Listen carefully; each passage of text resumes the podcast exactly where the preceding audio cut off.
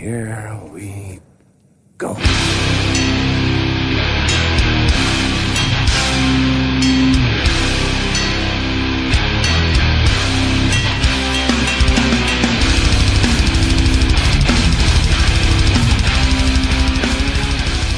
Sådär då, nere på noll avsnitt 95, tillbaka efter juluppehållet för att sammanfatta 2018. Mäktigt år. Mäktigt år, coming up. Eh, och eh, jag sitter här eh, med Danne Nätterdal, God dag. David Olsson Tja, tja. och med i studion, eh, gammal legend från tidigare avsnitt, Emily Nordenheim. Välkommen. Hallå där! Fett kul att... Inrest från huvudstaden. Precis. Slösa bort en fin söndag på att sitta och åka tåg. Är mycket tacksamma för att du är här. Det gör jag med nöje. Och så, ja, som vi nämnde inledningsvis, det vi ska göra idag är att sammanfatta 2018, eh, gå tillbaka till några av våra egna predictions som vi gjorde för året Jag också. kommer inte ens ihåg att vi gjorde det.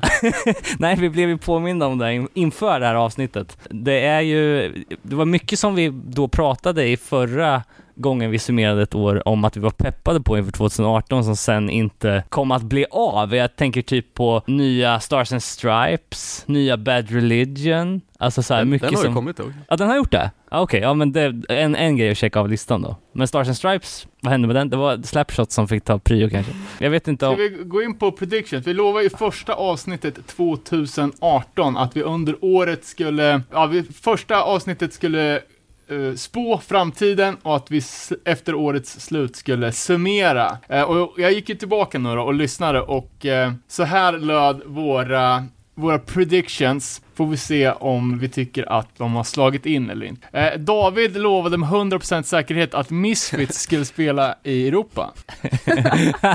ja, det blev inte, men det känns ju som att det ändå är det närmare. 2019. Ja, det är närmare en 100%. sanning nu ändå. Det är mer troligt. För det är nya datum utportionerade hela tiden och de har ju fortfarande superhype inför varje dag, eller liksom Ja. inför alla gigsen så att de kan nog sträcka ut det här ett par år till innan de måste kioska över till Europa. Sen var det Toby Morse ger sig in i politiken, hur tänker du där? Jag vet inte. Men eh, Kan han ha gjort det dock? ja, exakt. Vi noterar ju här innan vi börjar spela in idag att han har låst sitt Instagram-konto så det kan ju vara en upprensning av gamla tvivelaktiga posts som sker nu och sen någon slags relaunch av hans persona så att ja, vi vi tar på oss att följa den utvecklingen. Eh, och sen hade vi då eh, trendspaning att retro-rock, lo-fi, crossover, hardcore skulle bli årets fluga. Mm, inte riktigt, men inte jättelångt ifrån. Eh, och där var det ju någonting med någon pedofilmustasch som skulle bli populär. kan inte riktigt påminna mig om att det har slagit. Nej. Nej, jag vet inte, men samtidigt, eh, Men håller med, är lite så här rock. Hardcore är det ju.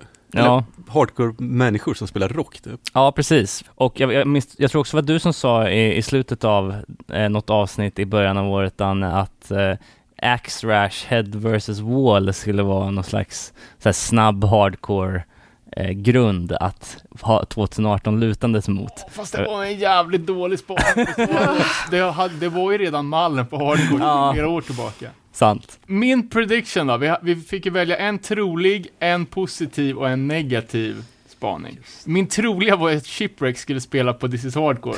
Eh, och det var ju, det hade jag ju förhandsinfo på, så den var ju lätt.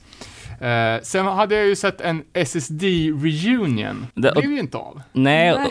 Och, var det inte så att vi grundade det i att hans fru nu på Instagram Jo. hade börjat lägga ut saker till, till försäljning igen? Ja, men Mm. precis, att de hade börjat eh, Alltså aktivera sig i sociala Ja, medier. exakt. Liksom. Det krävdes att frugan skulle ta tag i det för att det skulle av. Alla behöver en stark kvinna i sitt liv kan jag säga. Mm.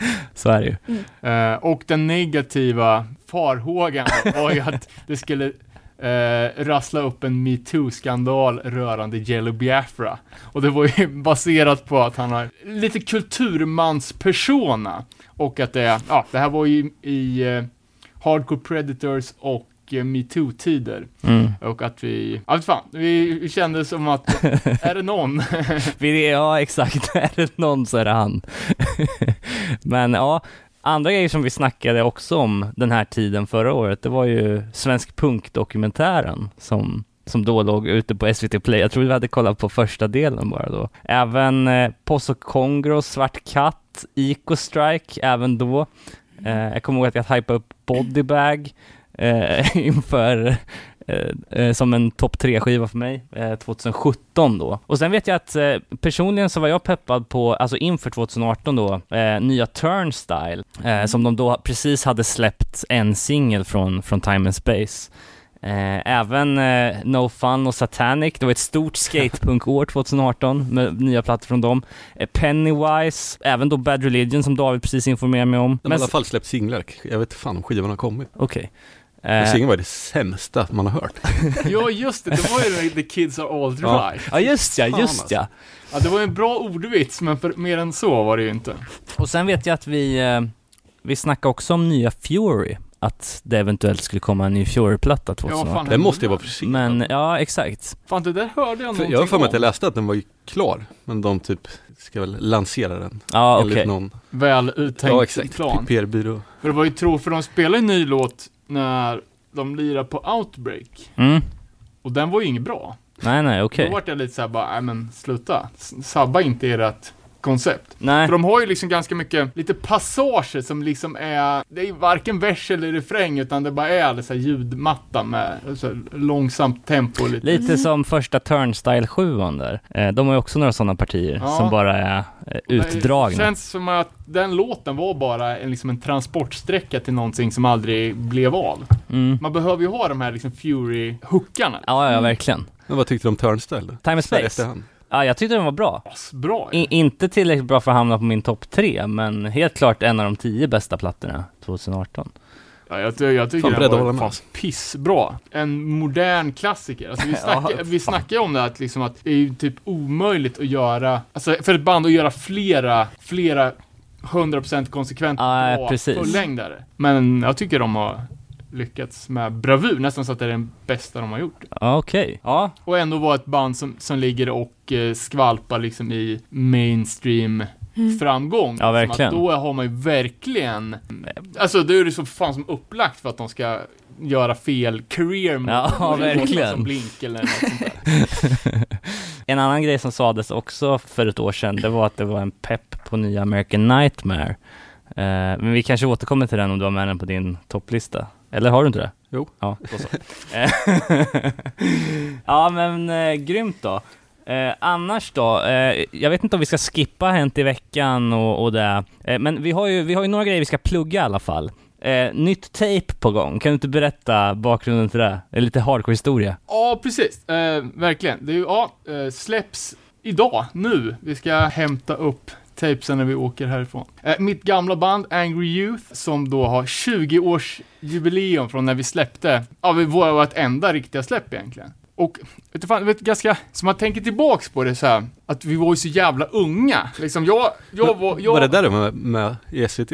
Ja, ja, eh, jag kommer till det. Men alltså att vi var eh, 14 till 18 bast och, och på den tiden var ju så sjukt influerad av, av New York Hardcore, spelade liksom så här semi-obskyra New York Hardcore covers. Så ser man tillbaka på det, hade man, eller liksom hade man sett några 14-åringar idag som spelar liksom YDL-covers, hade man blivit sjukt stoked där.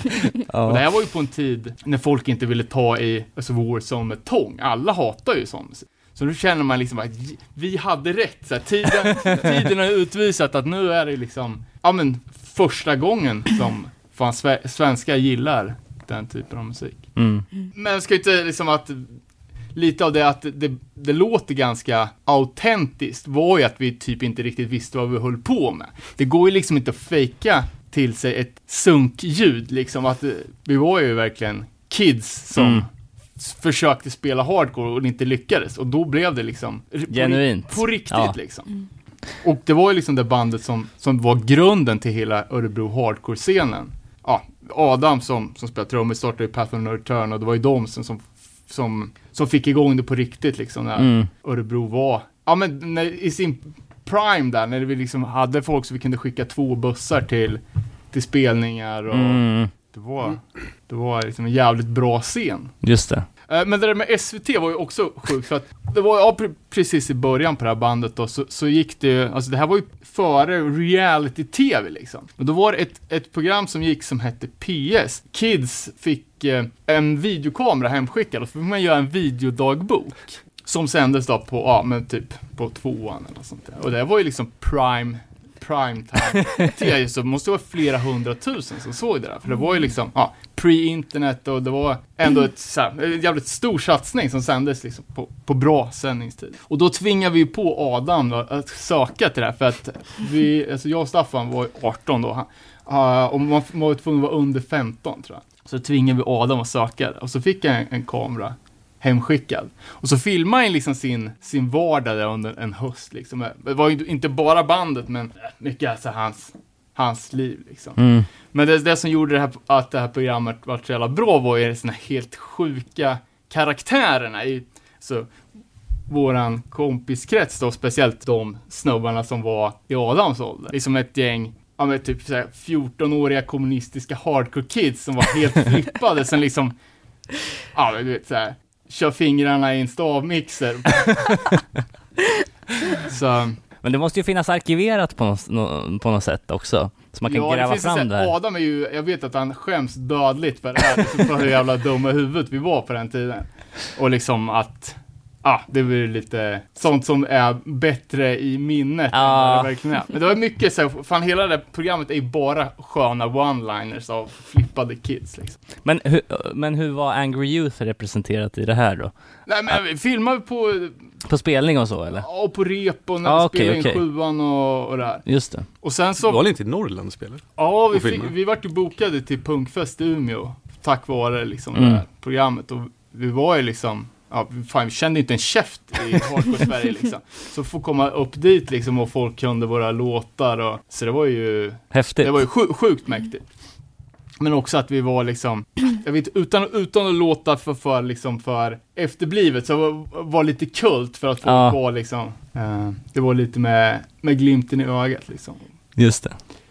Eh, hur som helst. Ni hade väl hittat massor osläppta låtar? Ja, exakt. Vi, när vi började vaska arkiven så hittade vi ju att vi hade ju typ 16 låtar som nu är s- utgivna då på en tape.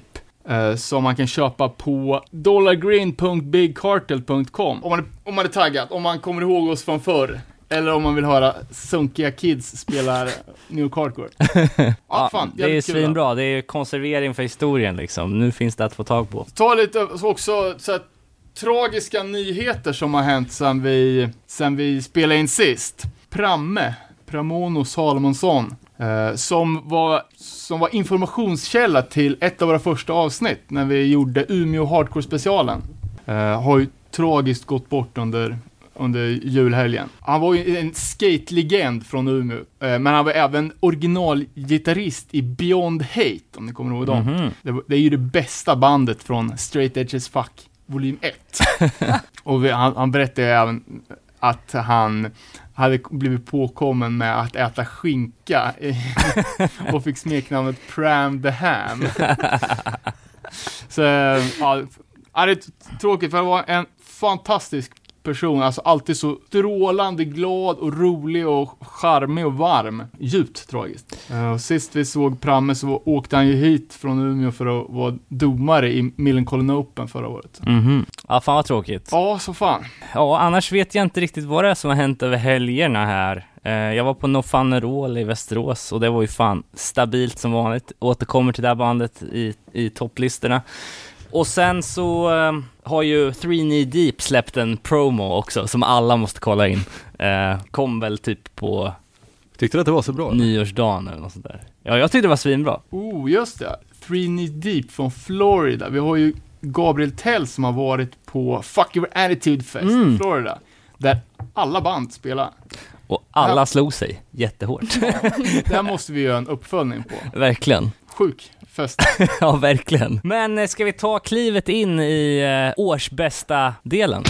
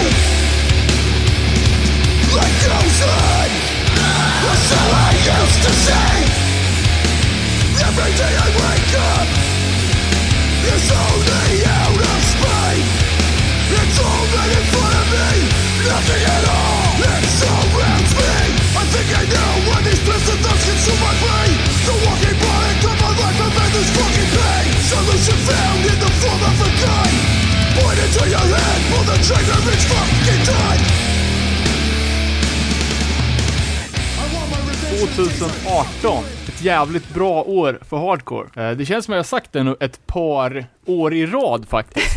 Något år fick man nästan scratcha sig för att få tag på någonting som var värt att slänga in på en topplista. Ja, precis. Det var ju den stora skillnaden i år då, att man fan fick tänka till vad man... Ja, för jävligt mycket, mycket bra releaser. Mm. Man undrar ju vad det kan bero på, om, om det typ är så här om det kan ha att göra med att det är fler och fler större bolag som profilerar sig och plockar in band och alltså så här, det är många band på min topplista som har släppt sin första skiva 2018 liksom. Typ Neverending Game liksom. Och sen släpper direkt efter den en promo på Triple B liksom. Det finns ju mycket mer eh, möjligheter för band att släppa på stora bolag känns det som nu. Jämfört med no- några år sedan i alla fall. Ja, Men jag håller fan med, för det är jävligt många nya band. Ja. Annars har man ju, nu har ju för sig Madball också släppt grejer, men Mm, annars gillar man ju bara gamla band som släpper nytt. Typ. exakt. Ja, eh, som sagt, jävligt mycket, mycket bra släpp i år. Eh, men jag har kollat upp lite statistik och faktum är att det släpps mindre grejer. Asså? Eh, Hardcore peakade 2013 med 1529 släpp och har sen gått ner ungefär 100 platt per år. Så nu 2018, nu är ju kanske inte all, allt eh, som släpptes förra året eh, listat, men det var bara 795 hardcore-releaser. Motargumentet till det då direkt eh, är väl kanske att eh, jag kategoriserar sig typ powertrip som hardcore Mm. eller är det crossover? Ja, det gör det. Nej, trash absolut. metal? Det här är ju baserat på Discogs och då får man ju slänga in flera olika Oh, ja. parametrar. Ah, okej, Men, okej. men då är det fysiska släpp. Ja, ja exakt. Bara Mm. fysiska släpp. Och jag vet inte, alltså jag är ju jävligt dålig på, på digitala dem demos. Jag har inte koll på den scenen. Men det Nej. känns ju som att det svämmar över med den typen av releaser. Så kanske att fysiska släpp tappar till förmån för Mm. digitalt. Mm, mm. Men ja. det är ändå eh, intressant att se, för det känns ju som att hardcore, det blir bara mer och mer av allt. Statistiken ljuger inte. Vi Nej. tappar 100 releaser per år. Men det är Eh. ju så jävla bökigt att göra vinyl ju. Ja, men det går ju... Allt listas ju, det är ju kassetter också, Ja. och det är inte så svårt. Nej, tapes är väl väldigt basic, kan jag tycka. Fast nu kommer ju... Sopigt format kan jag tycka. Nu är det ju nu är det trassel, för Brexit trädde i kraft 30 mars. Och då betyder det att man inte kan göra tapes på Tapeline i England längre. Nähä.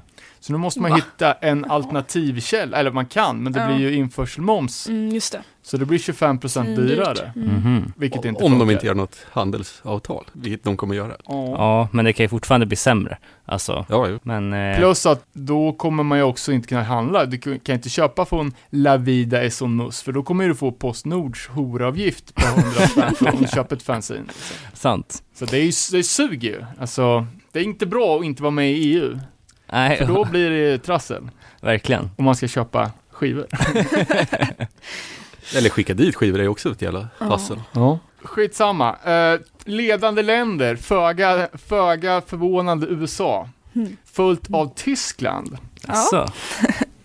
Intressant. Är det någon som har några bra tysk... Jag har ju liksom en liten livsprincip att jag inte ska lyssna på tyska hardcoreband. Jag tror fan att Riker ska släppa en ny skiva i år. På riktigt. Då bokas de till Sverige inom två år. Du det här? Nej, men vad fan, tyska? Ja, massor. Ja, men droppa då. Höll jag på att säga. Nej, men alltså, eh, alltså om man kollar alltså, på typ med lite mer yngre band som kommer upp, alltså The Fog som jag skickade till er. Jag gillar ju dem. Jag blev Ja. grymt besviken när jag såg att de var tyska. Ja, du sa ju det. Ja, nej tyvärr alltså, krossa drömmar här. Nej men sen så vi har ju Total Reality, de har ju lirat här i Sverige. De släppte ju 2018 någon sjua, tror jag att det var. Vi har ju även Domain. Jag tror deras sjua också släpptes förra året men det var rätt tidigt. Ehm, Så liksom den klicken av människor, de fortsätter att producera så att liksom de känns också väldigt genuina och man kan nästan lite relatera till vad de gör som det vi har här i Sverige liksom. Det vi är vana med att gå på spelningar och sättet de tänker på. Det känns som att Stockholm och Tyskland har... Ja, det är en att, connection att där. det finns en connection. Mm, definitivt, ja det är många, alltså men Existence-gänget och så här, de har väl turnerat mycket med det gänget och eh, med Thousand Strong och sen så även eh, eh, Acting Out, vi har ju sett upp tyskarna i Stockholm liksom. Eh, så definitivt. Sen finns det ju också lite andra, ja men typ Slon, ett band, Slån, jag vet inte hur man uttalar det. Sen så även ett band som jag hade med på min topplista som heter Gilb, väldigt annorlunda bandnamn men så det finns verkligen om man kollar runt lite. Jag såg även att östtyska Spirit Crusher, det var ju just det. idag släppte de väl en eh, promotape Jaha, ja. eh, för något uppkommande jox. Ja, men de har ju gått jävligt bra för också. Alltså de har ju verkligen fått bra feedback Ja. eh, från många håll. ja, och det är ju lite äldre tyskar. Det är Ja. ju från, det är ju någon sorts old school. Rutinerade. Ja, men en old school generation liksom. Ja. Men går det någon röd tråd i de här tyska banden som du nämnde i det att de spelar en viss typ av hardcore eller? ja, typ. Alltså mycket är nog punkorienterat. Det är nog inte den här typ dåliga ehm, hur ska man säga, uppfattningen som folk kanske har om Tyskland, liksom att det är kass hardcore och liksom det är oinnovativt och sådär, utan det är mer liksom, man går med till lite, man går tillbaks lite till grunderna. Alltså klassisk hardcore punk kan jag tycka, sen finns det några band som sticker ut och kör liksom lite sitt eget race, men jag tycker ändå att man har, ja men liksom, gått tillbaks till grunderna helt enkelt och äh, byggt, försöka bygga någon form av scen. Mm. Och det kan jag tycka är väldigt nice liksom. Vet du Och vilka jag- städer då som är bra i Tyskland? Eh, Mannheim skulle jag nog säga är bra. Eh, jag vet att några utav dem bor i Berlin. Sen vet inte jag typ hur scenen ser ut i Berlin. Ehm, men eh, ja, men det är väl typ Mannheim, kanske Leipzig, jag vet inte 100 procent. Men det är väl typ främst Mannheim som sticker ut, eller har stickit ut i alla fall lite. Vet du vart det ligger? Jag har Eh, aldrig talat om den här stan. Mannheim, jag har hört talas om det. Frågan är om det inte ligger, nej, alltså min geografiska orientering här, jag ska inte försöka mig på det ens. Kanske lite längre ner mot Okej. ehm, ja, södra Ja. Nej, för sist när Tyskland var på tapeten, då var det ju Ruhrområdet. Ja, ja som nej. var- Jag tror det är lite längre Det är bort där man förknippar med alltså. dålig hardcore. Ja. Informera om att Mannheim ligger eh, nedanför Frankfurt, ganska långt eh, västerut. Ja, det var Eh, inte så ute då. Sydväst typ. Ah. Eh, nära Stutt mellan Stuttgart, Stuttgart, och ja. Frankfurt typ. Mm. Mm. Eh, Men, men det här bandet som man eh, inte alltid vet deras hemvist, men som på något sätt känns tyska, Iceberg, Iceberg. Ja, men det är mer Lux, alltså Det- det, är utspritt. Det är okej. Luxemburg, England och Tyskland tror jag. För de släppte ju ändå Ja. nytt 2018, Ja, just det. Mm. men eh, det var det enda jag kunde komma på. ja. Och sen Tides Denied, de är tyska också va? Ja, du. Jag tror det, för de... Ingen koll alltså. Ja, de spelar ju Denied. i Örebro. Jag har aldrig hört talas om dem innan. Och sen, så jag tyckte det var ganska mediokert, men jag såg att det dök upp på folks topplistor. Det är bara, vad fan har hänt? Är det också typ kids eller är det liksom Ja, Ja okej, ja. Ja nej men fan, jag tycker att Tyskland ändå har något. Det, Eh, det kanske är en spaning för nästa år. Ja, kanske. Det, har ju, fan, det känns som det har varit England länge. Ja. ja. Tysklands tur. Precis. eh, Tyskland var, eller England var ju trea på flest releaser. Såklart. Sverige, tolva. Jäv, jävlar. Inte bra, inte bra. Men nu Jag- pratar vi och återigen då fysiska release. Ja, ja, ja. Bara fysiskt. För det, det, det såg jag även att det fanns ett tyskt FOG som var ett eh, black dödsband, men det är inte de du gillar. Nej. Eh, nej, absolut inte. Skivan, deras skiva hette Necrofog. Fan, peak interest här borta. Måste jag säga. Eh, och eh, jag köpte FOG 7, eller 7 äh, tejpen, eh, från en malaysisk distro, som jag kan re- rekommendera, som är jävligt uppstyrd. Det är ju Pissed Off Records. Eh, som släpper skitmycket bra grejer. Men det som gör det allra mest fantastiskt är att det är skitbillig frakt. Ja, okej, för jag var min förfråga nämligen. Nej, Det var så, frakten. för det är ju det som det är det ständiga problemet med att köpa Mm. saker. Mm. Och jag vet inte om det är som Kina, de har ju det, där är det ju regeringen som, eh, som subventionerar då. Mm. Jag vet inte om Malaysia kör, med någon liknande grej. Det är möjligt. För det, det är typ så här, fem, 5 dollar för tejp och 5 dollar i frakt. Och det är Aha. ju så här omatchat i. Och jag tror folk släppte väl även sjua på um, spanska Refuse Record tror jag. Ja, Eh, precis. Också som, som, de hade väl 25-årsfest för det Ja. bolaget. Det är helt. Eh, och fortfarande var liksom så aktuella. Eller fortfarande, eh, jag visste inte om dem de första 20 åren. Så, men att de nu då, efter lång och trogen tjänst, är aktuella. Bra. Ja. Man ska spela en The Fog-låt kanske?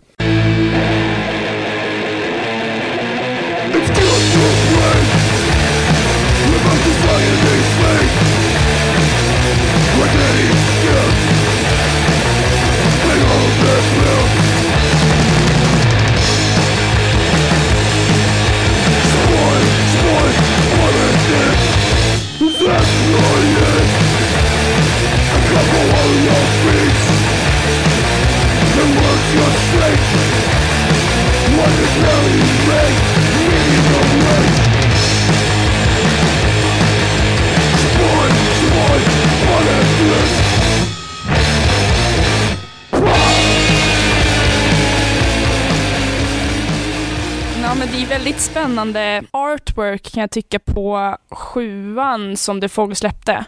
När vi snackar lite tyskt. Ja men det är, oh, för, nu ska vi se, de gjorde en tejp Mm. med samma låtar som de sen släppte på den här andra tejpen av sjuan. Ja, Men artworken har ju ändrats enormt. totalt. Enormt.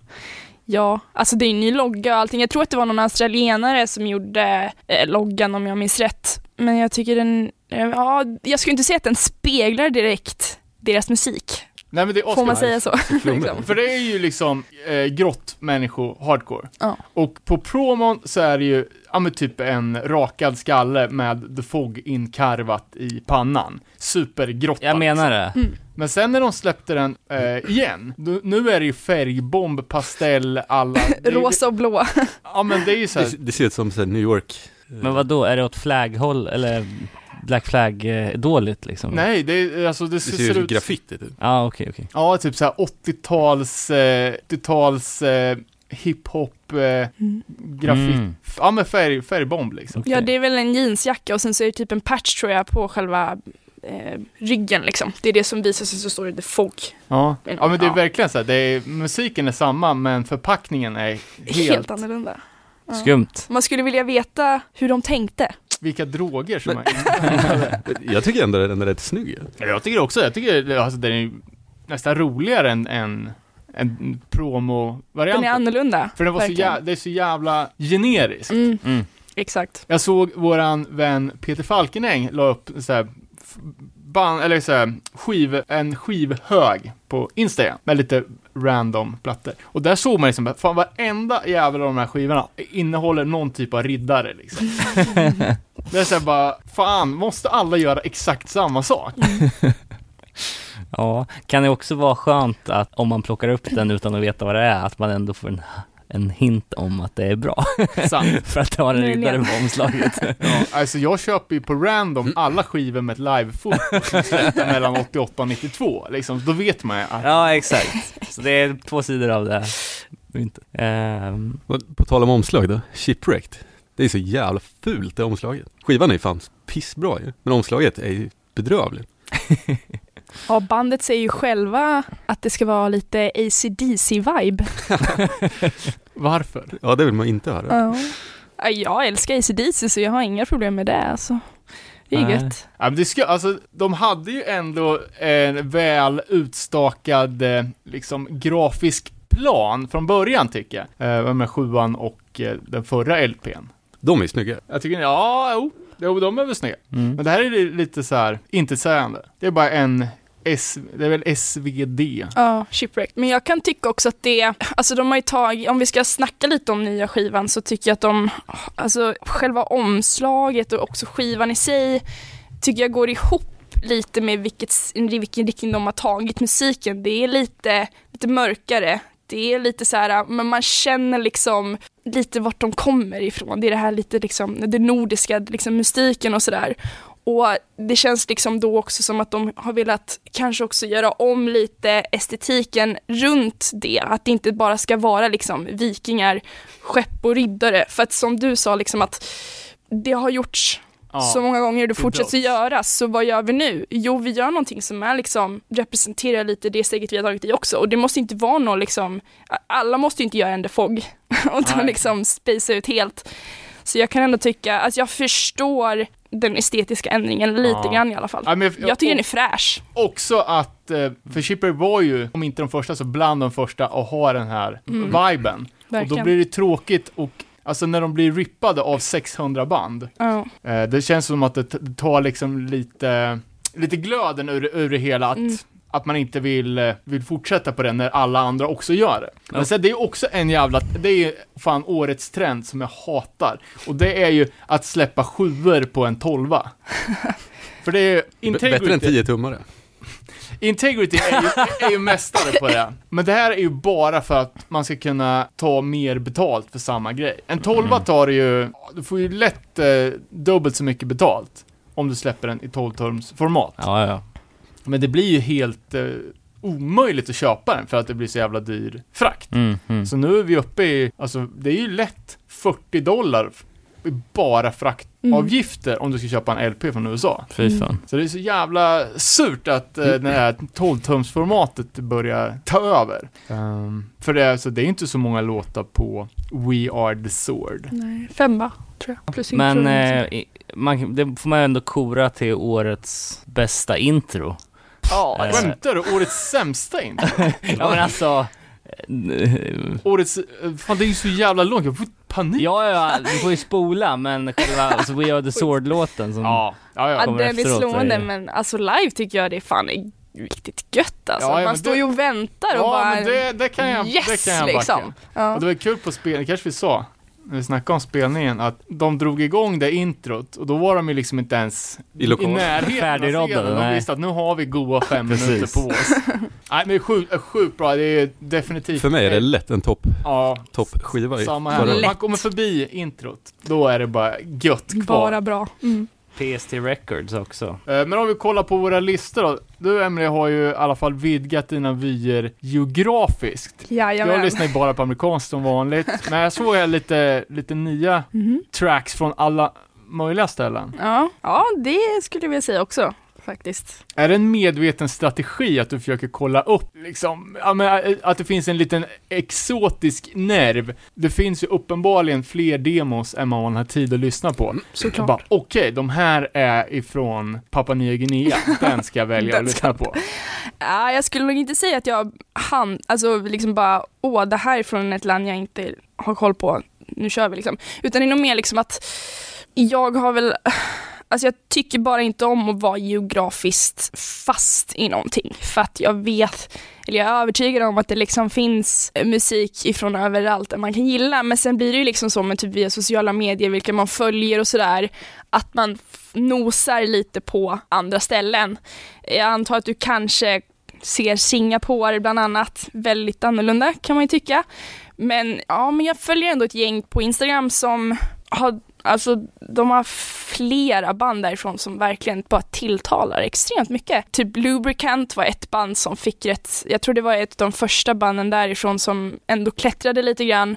Jag tror att Lavides Musgrabbarna typ började nosa på dem. Och det gänget har även band som typ SS Block och Unsub. Um, men jag tog ju med ett band som heter Sod på min topplista och de släppte en tolva som heter Operationally Ready Dead. Väldigt eh, roligt namn, vill jag påstå. Och den släpptes då på La Vida Mus. Och alltså, det är unga kids till att börja med, som lirar musiken. Eh, det är mer typ freakpunk, om jag får säga det själv. Jag vet inte om ni har hört talas om eh, begreppet. Ehm, men det är liksom, ja, hur ska man förklara soundet? Men det är inte, det är inte freakpunk som Isotope Soap eller Nej. Coneheads, utan det, det är mer hardcore punk. Ja, absolut, det är ju. Det är lite mer typ såhär pogo-trummor och liksom lite den här duppa, duppa, alltså Ah. den roligare sådär. Ehm, men det är väl just det jag också tycker om med typ den typen av band, att liksom jag personligen blir så jävla glad när jag hör det. Alltså det är, liksom, det är ro, roligt, det känns som att de spelar med liksom lite glädje sådär. Eh, det är väldigt liksom punkigt och liksom musiken och lyriken och sådär är väldigt liksom, eh, alltså det punk är, det är liksom ärliga texter och det är lite liksom, men det handlar om liksom att man känner sig lite outside of society och sådär. Fan, vad- ja, spännande. För jag, Mm. jag, jag har inte lyssnat på, på texterna, så, men jag tänkte bara på titlarna. Ja, Att alla låtar, he- de är ju såhär Psycho Killer, ja, alltså det, vad fan var det mer? Typ Nuclear Holocaust, men det lät som så här fantasilösa trash metal spår. ja. alltså att, att döma av titlarna då, att låtarna inte skulle handla om någonting. nej. Utan att det är liksom Ja, man kanske kan säga, ja lite grann. Ja. fantasifoster. lite såhär dystopi kanske, Ja, eller liknande. Ja, möjligt också. Att alla, alla skulle kunna vara en filmtitel. Ja. ja, alltså jag skulle vilja säga också att typ omslaget skulle kunna vara liksom typ ett filmomslag, alltså helt ärligt. Det är typ en dödskalle som blir eh, eh, som pålad på ett kors typ, i någon form av jordhög. Det är väldigt rått liksom. Det är som en Ehm, skräckfilm som ja. Steven Besack skulle Ja, gilla. lite grann. Lite grann.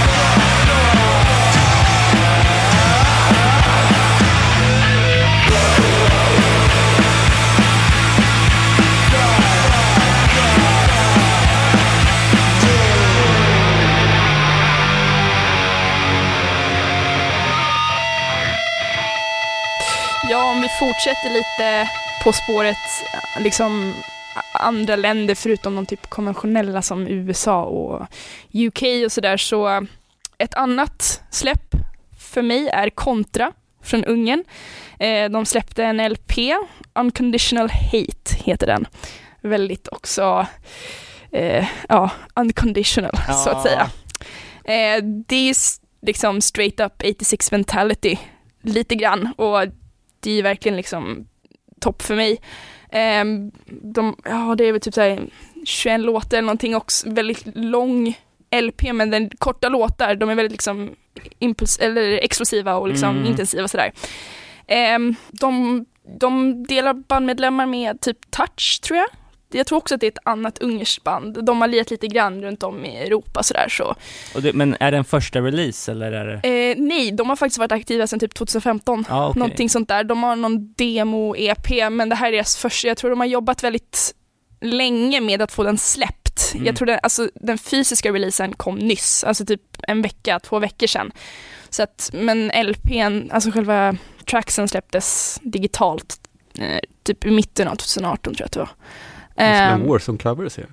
Ja men så att de har verkligen den där äh, old school grunden liksom. ehm, Det är liksom, ja men det kan liksom tilltala folk både liksom till punkhållet men också de som gillar lite mer typ hardcore liksom så, här. så det är liksom en hard, bra mix av hardcore punk skulle jag vilja säga. Nice. Ja, jag har Morsvänligt. aldrig hört talas om dem förut, men de var ju jävligt bra. Alltså Mm. jag tyckte det var succé faktiskt. Ja, ja, fan vad då? kul. Nice. Det är roligt när när man man... fick se Warzone-cover också. Ja, Då var man ju fast. jag Då förstår var man det. hooked, ja.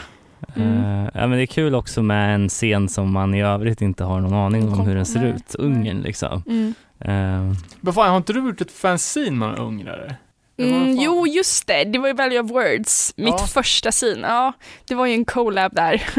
Om den var lyckad eller ej, det vet jag inte. Men ja, det blev två scenes där med en ungrare. Men jag tror inte att vi, ja från, att, ja, från hans sida så tror jag inte att, det verkar inte som att Ungern hade någonting så här up and rising direkt utan det var väl något fåtal band i så fall liksom. Och Touch var ett sånt, ett sånt band som jag då fick eh, reda på tack vare han då, då som Mm. jag gjorde synet med.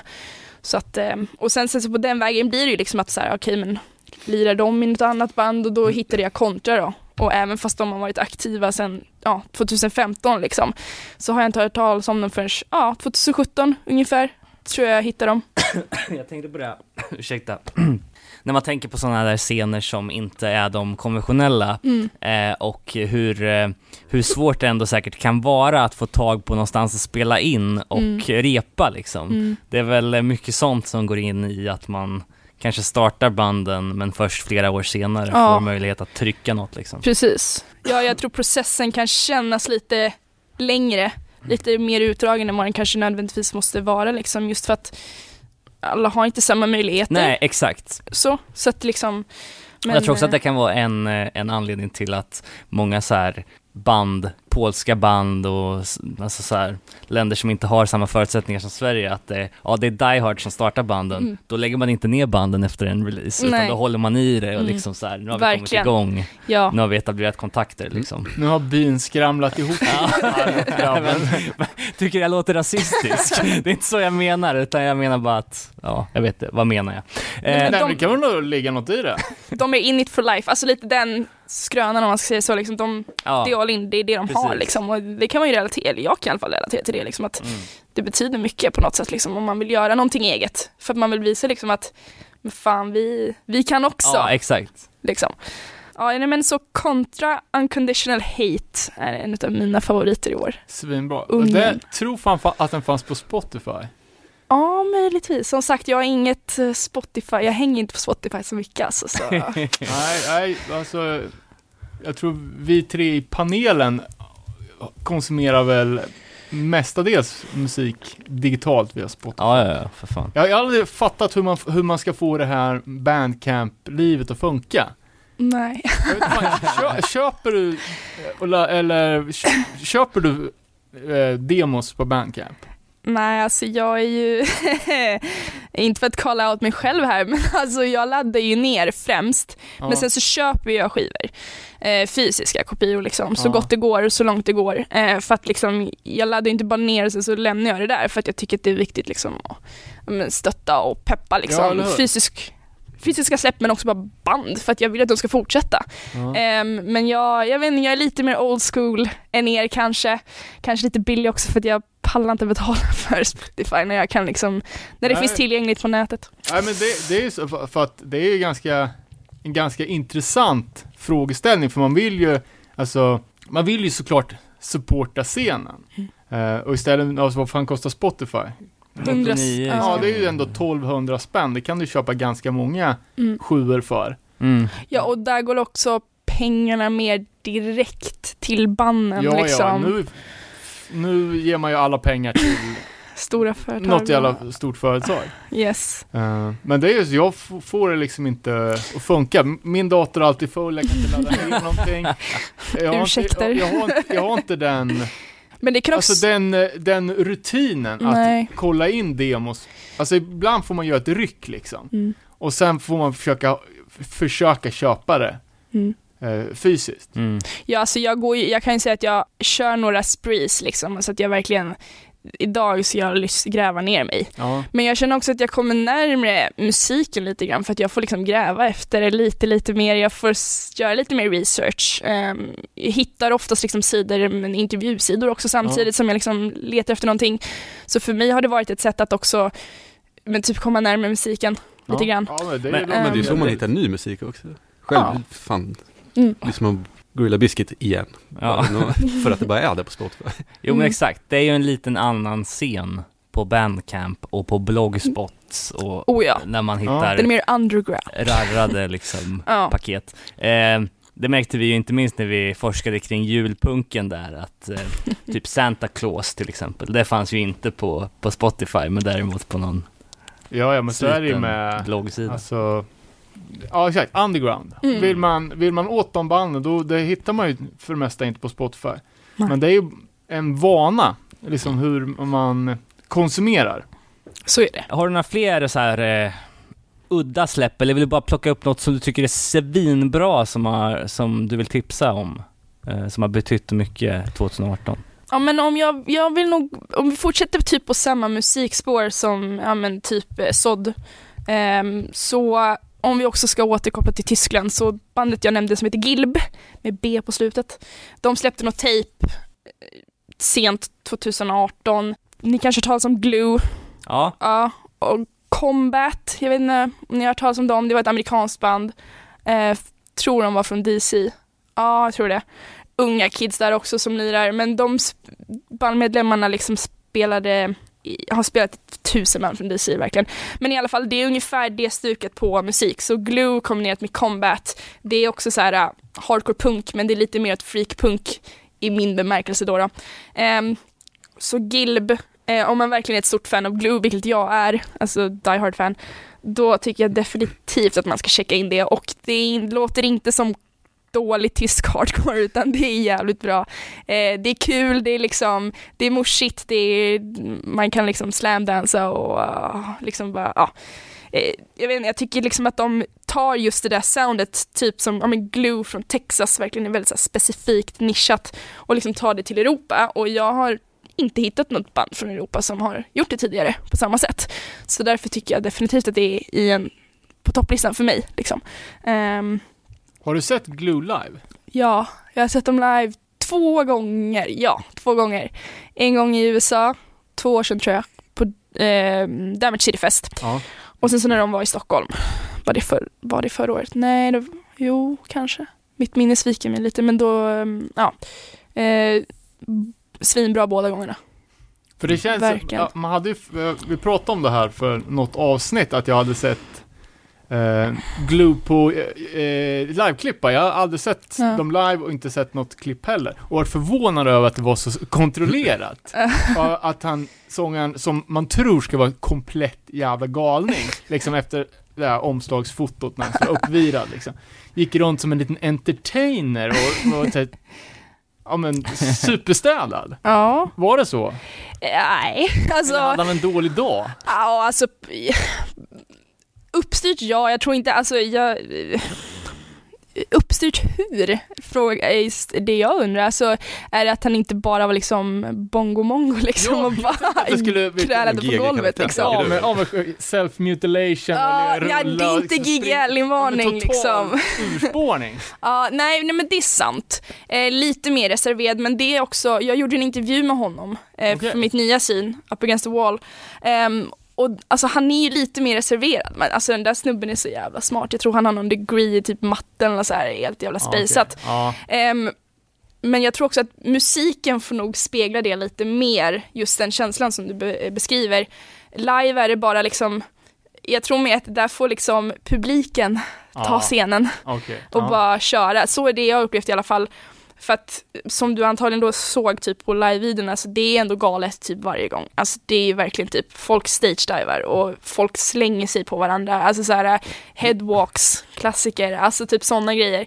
Så att, men det är just det att det känns så här roligt, alla bara liksom kör och sen så står de där och bara levererar skitbra musik liksom. fett. Ja, nej men så, ja, men och det är just det det här tyska bandet Gilb gör, ehm, som jag bara, jag tycker det är så jävla charmigt liksom. Ehm, så det, så det är härligt dumt skulle jag vilja säga.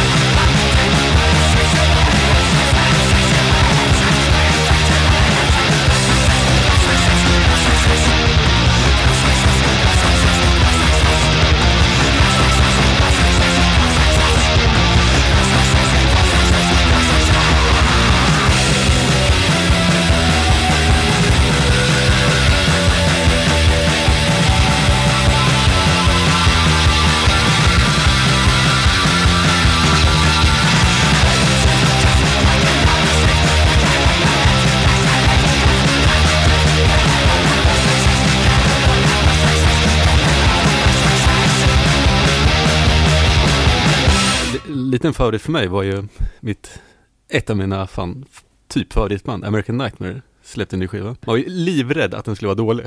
Det var, det var senast de släppte något var typ 2003 eller? Tidigt 2000-tal i alla fall. Ja, typ.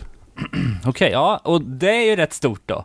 Det är ju fan till och med längre än Satanic Surfers, eh, så att ja, vad, vad är din åsikt? Det är ju också ett band som har jävligt mycket att förlora på Ja, att släppa någonting.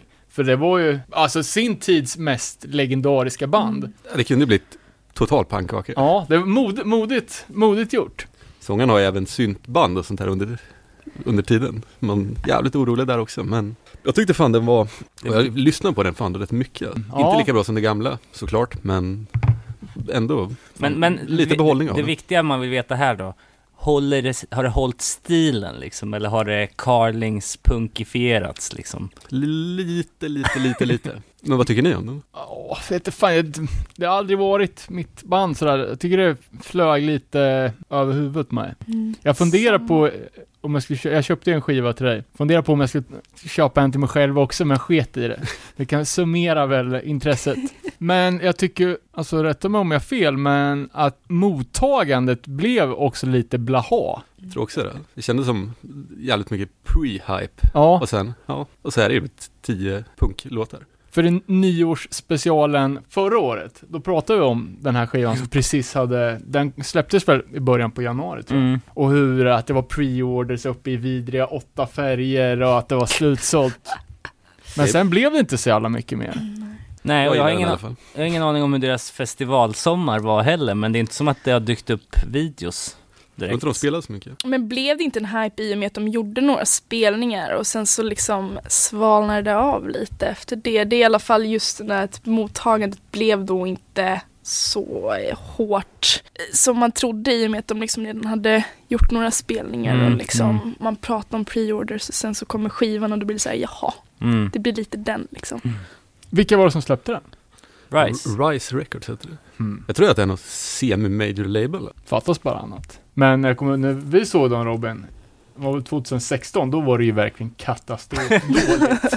Jag har också sett dem live några gånger. Det har inte Men inte levererats modern su- tid. Superbra. Nej men fan, då var det väl skitbra. Eller? Sången var inte så bra live. Men det är ju det är, det är svinkul och Ja, det är nej. som sagt Nej. typ ett favoritband så det är ju bra Han är ändå. ju, Men Wes, han är inte så bra på att sjunga. Det är ju synd att han är sångare. Ja, Rise Records har ju mycket så här eh, eh, knappt punkband liksom, så här mycket. Vad är det för annat släpp de har? Ja men Bouncing Souls, AFI, så här Arcarca Strain, 18 Mhm. Visions, For the Fallen Dreams, Goldfinger. Eh, oh, du, får jag slänga in en grej på Goldfinger som vi dissade förra avsnittet? mhm. Jag, av en slump, såg att, eh, vad fan heter han? Kan han heta Darren Pfeiffer? Från Zero Tolerance. Eh, Ah. Buffalo, legendariska bandet, spelar med Goldfinger. Jaha. Så de är lite coola, jag kan ändra mig. eh, tillbaka till eh, Rice. Just det, ja nej det var, det var mycket sånt där. Eh, Kublai Khan dock.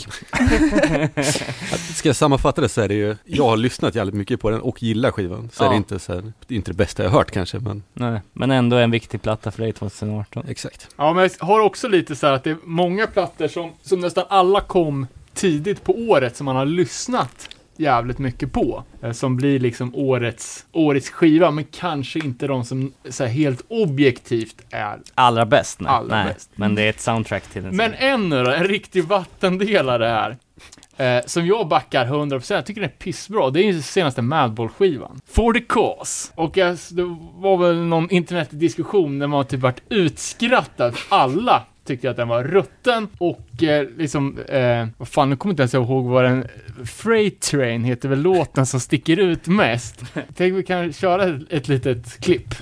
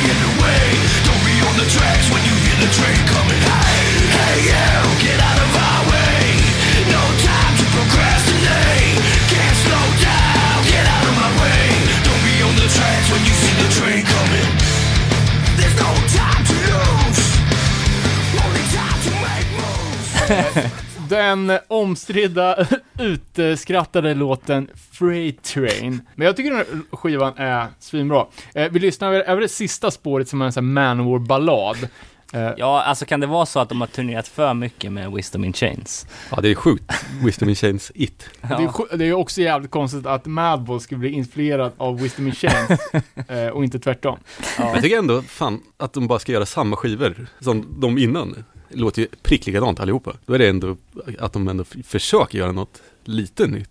Mm. Ja, men jag vet fan, alltså. Eh, Så kanske det inte går riktigt hela vägen, men jag gillar det också. Typ. jag tycker att den här och den plattan som kom innan är de bästa sen Look My Way liksom. Jaha. De plattorna däremellan, whatever, liksom, jag behöver inte, jag behöver inte lyssna på dem. Men jag tycker det, att det är skitbra. Det är så, jag, vet fan, jag tror att den släpptes på våren. Ja, var ja. så här, på bra humör. Det är, så här, vä, det är väldigt lätt lyssnat. Så feel good platta liksom. Mm. Fem, tror- 15 juni kom den på Nuclear Blast. Eh, producerad av Tim Armstrong som sätter väl en lite mer punkig stämpel. Ja, jag, fan, jag bara, jag bara gillar det. Får det liksom inga, det, ja men det är så här, det, lite som du sa, det är så jävla lätt lyssnat. Ja, man kan bara Man behöver inte- slänga på den när man Man lagar behöver maten. inte processa någonting utan att den bara finns där då. Coolers. Ska jag ta vid där då? Med någonting annat? Något från Sverige kanske? Eh, no Fun at All, eh, Grit, som eh, väl också var ute på vårkanten om jag inte minns fel. Eh, var det typ i april som den kom? Ja, lite osäker. Men det är ju återkomsten kan man väl säga. Första plattan sen Lowrider från 2009. Och alltså, vilken jävla platta. Också med nya medlemmar från två av mina favoritband. eh, Atlas Losing Grip och eh, 2.8, vilket hörs.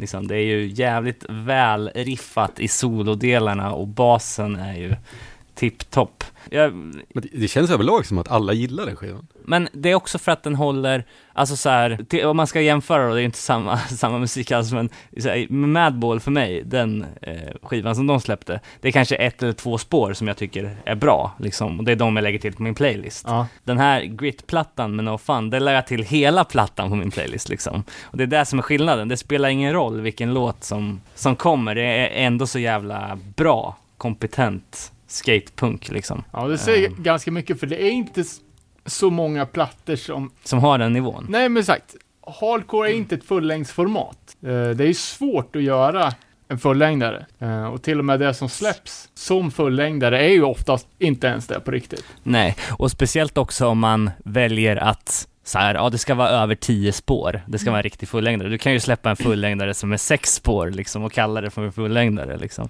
Men här är det ju, ja, 10 eller 12 spår till och med kanske. Ja, det är en av mina favoritplattor i alla fall. Eh, vad har vi med på svenska fronten då? Existence 7 Into the Furnace, var ju, landade ju jävligt bra. Sjuk uppsnackning inför. Ehm, och Den måste ju också kommit jävligt tidigt på året. Ja. Man tänker ju på den som ganska gammal. Ja, den, jag tror den släpptes på, i, i samband med eh, eh, Outbreak, Outbreak, Fest som mm. var juni kanske, något sånt där. Så ett halvår. Give Today, också släppt en ny platta. Ja. Som var Eh, jävligt bra tyckte jag. Jävligt eh, mycket hype på den. Den som mest omtalad i Sverige känns det som i år. Eh, eller 2018 då. Eh, och så, det är väl Underground Fraction som ligger bakom det här släppet också. Men där kan man ju verkligen snacka om återväxt också. Med tanke på att de är unga och... Sen vet jag inte om eh, Settlement släppte någonting 2018. ja, de släppte ju demon. Mm. Just det, just det. Som också är, jävligt clean. Ja, vi har ju snackat om många gånger liksom den här eh, underbara 90-tals 90-talet. retrovurmet. Helt nice. Ja men den tror jag också, anledningen till att det liksom blir lite omtalat också är just för att jag kan uppleva att 90-talet har gjort en liten comeback under 2018. Alltså på olika håll liksom. Eh, så de ligger också rätt i tid. Alltså alla de tre banden som ni nämnde, Existence, Mm. Give Today och Settlement, de tar ju 90-talet på lite olika varianter och Ja. bara kör sitt liksom. Och det så det ligger verkligen, alltså jag tycker det avspeglar väldigt mycket hur 2018 har sett ut. Eh, de gör ett väldigt bra också, ja. allihopa. Ja, om, man, om man tar existence-soundet så är det ju jävligt många som, alltså det är ju sena Chromags, Ja. Crown Thorns Mm. och det är liksom, alltså när vi gjorde avsnitt ett, då pratade vi om det, det som vi kallar för Baltimore Song liksom. Mm. Att eh, Turnstile var de, de var de första som gjorde det efter att eh, Crown Thorns, alltså och och Crown Thorns, det är ju, en teori är ju att han inte bara klarar av att sjunga bättre så att de var tvungen att liksom låta han sjunga genom en pappmugg och sen lägga på alla effekter som finns. Möjligt. Eh, Men bara på de här åren så har ju det, det soundet blivit nästan det rådande. Ett band som, eh, som, som släppte jävligt sent på året är ju Ekulu, Yes. eh, med reservation från, på, på uttal. Kan vara Zulu och betyda den, vad sa vi, den store. Men det är också, exakt, samma, samma sound. Och de- den här, det är en sjua nu som, som är släppt fysiskt och den var ju ute lite innan på digitalt. Och det är ju också snackats upp som en modern klassiker. Men när man lyssnar på eh, Existence 7 och Ekulu 7 back to back så är det ju fan alltså, jag tror nästan så här att Existence slår den alltså. Mm. För den, den ligger så, det är jävla välskrivet alltså. De är skickliga. Mm, verkligen. Och det är ju samma sak med, jag vet inte om det är någon crossover med medlemmar där, men en av mina favoriter från 2018 är ju Waysides Life on Standby. Jag gillar också den som fan. alltså. Som väl också har någon medlem från Existence i bandet kanske. Mm, Eller? Nej, tror inte Det är inte så? det. Nej, Nej, okej. jag tror det är olika. All right. Mm. Men bra skit från Stockholm i alla fall. Mm. Och även, nej vänta nu, Hag är inte från Stockholm. De är från Nej, Malmö. de är från Malmö. Mm. Det är gärna ett stuk dock. Men absolut. Apropå välskrivet då. En av de bästa sjuorna tycker jag, alltså alla kategorier var ju Lowest Creature 7 eh, Misery Unfolds. Ska bli jävligt kul, de har ju eh, inspelad platta klar tror jag, som ska släppas 2019. Eh, och det är så- också så sjukt välskrivet. Och inte, alltså inte, det, det kanske låter lite dissigt, men att snacka om formula. Eh, men, men jag tycker också att Existence har det, att det är så jävla, alltså, de har liksom hittat ett, inte, inte, inte kanske inte ett koncept, men alltså, det, alla, alla liksom ingredienser i låtstruktur finns med. Mm. Och att det görs liksom bara med sån jävla så här, fingertoppskänsla. Att liksom just här ska det vara solot. Alltså det är väl, välarbetat och eh, jävligt hantverksmässigt skickligt. Tycker jag. Mm. Jag vet inte, alltså också eh, kul att det, det pratades ju om, eh, jag och David släppte ju en bootleg-variant på, på eh, Lowest Creature 7 eh, Och vi gjorde ju det som ett, som ett skämt. Och alltså det var så jävla kul när folk kom fram efteråt, för att vi hade ju inte, vi hade ju inte pratat någonting om det innan, eh, och den sålde ju slut på, på bara några timmar, och sen så vart det väl inte så mycket mer snack om det efteråt heller. Men att folk inte fattade skämtet. liksom. Nej, För som det var då så, så spred vi ju en, en historia om att det var en japansk bootleg. Jag börjar väl inte med att bara lägga upp den på Discogs utan att skriva någonting. Jo, så kanske det var. Och så, och så, så, så börjar folk, liksom, uppmana folk att lägga det på sin Lägg den i wantlist. wantlist. Och sen så hittade vi på en historia om att det var ett japanskt bolag, eh, Dollar Crime Records, som hade släppt den att våran japa japanska connection hade varit där och konfiskerat hela pressen. Vi hade sparat 40x till Die Hard-fans.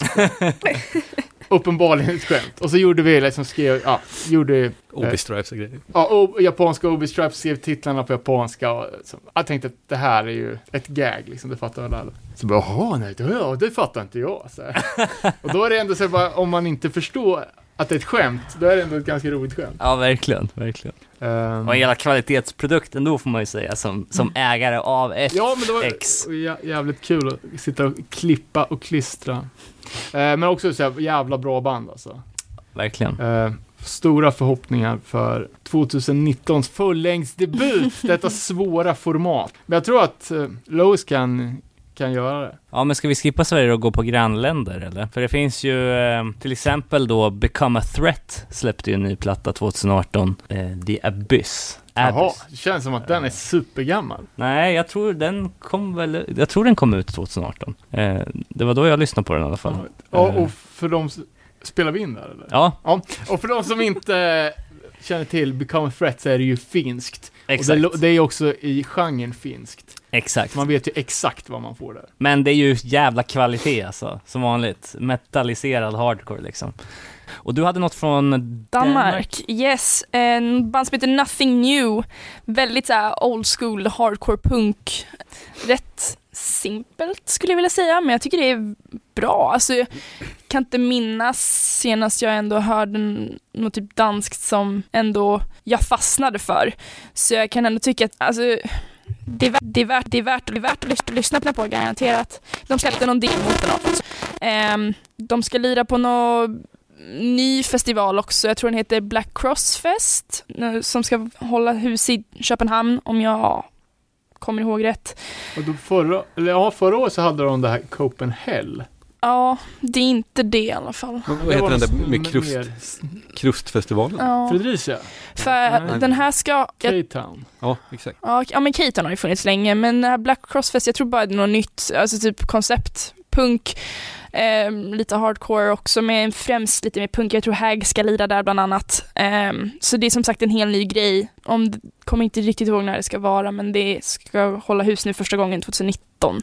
Ehm, det är också så här typ ideellt, liksom, typ som K-Town. Eh, lite DIY liksom.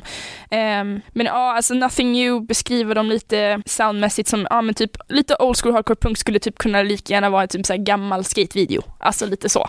Så det är rätt tycker nice, tycker jag. Värt att kolla upp. Coolt. Så det var Mm. roligt om, de, om det var något helt nyskapande och de hette Nothing New. Ja, Eh, och så shoutout till Hypocrite från Danmark som, alltså, det alltså jag har 60 plattor från Finland och har nu en från Danmark. Alltså det har alltid varit sån jävla brist med, på band därifrån. mm. Fick ju mycket tips här när jag la ut eh, Hypocrite-plattan på Instagram i veckan. Så det, jag har lite, lite att kolla upp. Men ändå överlag så är det ju jävligt- Bristfälligt. Mm. Väldigt bristfälligt från Danmark. Men vi minns ju Shatterproof. Det håller än. Som släppte sin demo på DVD. Det är Det var nytt. kaxigt. Ja. Vidare då, är det någon som har någon annan favorit? Alltså om jag ska ta en, en svensk grej då som, som jag diggar. Det är Gälle, det uttalas så.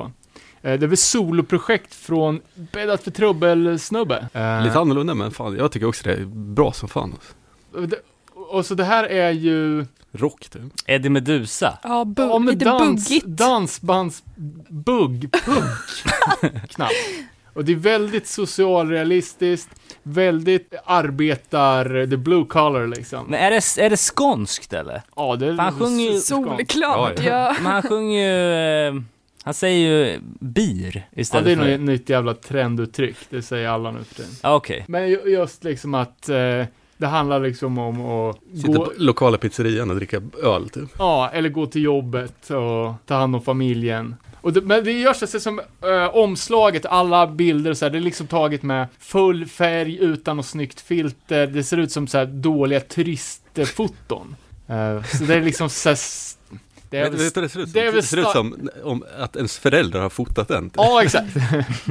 det är så stylat för att se, eh, men jag tycker att det är, jävligt charmigt. Och jag är alltså, inte så jävla lättsåld på såna här grejer ändå. Mycket tycker jag blir lite, Buskis. ja men lite patetiskt när det ska vara så här eh, lite vemodigt liksom. Men, men jag tänker vi kan spela en låt.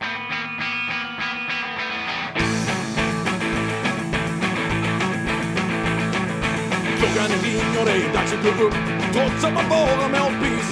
Men så länge som jag kommer upp överhuvudtaget så räknar jag det som en vinst. Ryggen den värker och benen känns som bly Så har det varit så länge jag minns. Men så länge som jag lever när skiftet är slut Ja då räknar jag det som en vinst. Du kanske mäter på ett annat sätt och ser genom en annan lins Men så länge som jag kommer hem till fru och barn Ja då räknar jag det som en vinst.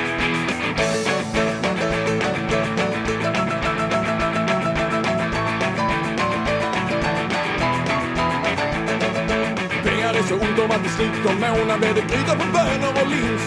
Men så länge som att alla går och lägger sig mätta så räknar jag det som en vinst. Du kanske mäter på ett annat sätt och ser genom en annan lins. Men så länge som jag kommer hem till fru och barn, ja då räknar jag det som en vinst. Klockan den ringer, det är dags att gå upp. Trots att man bara mår piss. Men så länge som jag kommer upp överhuvudtaget så räknar jag det som en vinst. Ja, då räknar jag det som en vinst. Ja, då räknar jag det som en vinst. Ja, då räknar jag det som en vinst. Gälle. Det låter så fel när jag säger det. Jag vet inte hur det uttalas. Men låten, Säg het, det- Säg det på skånska. Det är det. eh, låten heter i alla fall Räkna det som en vinst. Eh, släppt både en sjua och en LP i år. Åh jävlar. Bra jobbat. Jag har några grejer, alltså, saker som jag inte tyckte flög. Eh, jag tror det som släpptes först, The Beast. Sjua från Arms Race. Eh, Emily ger tveksamma blickar. Vi kommer ha en fight nu här, så jag skojar. Ding ding.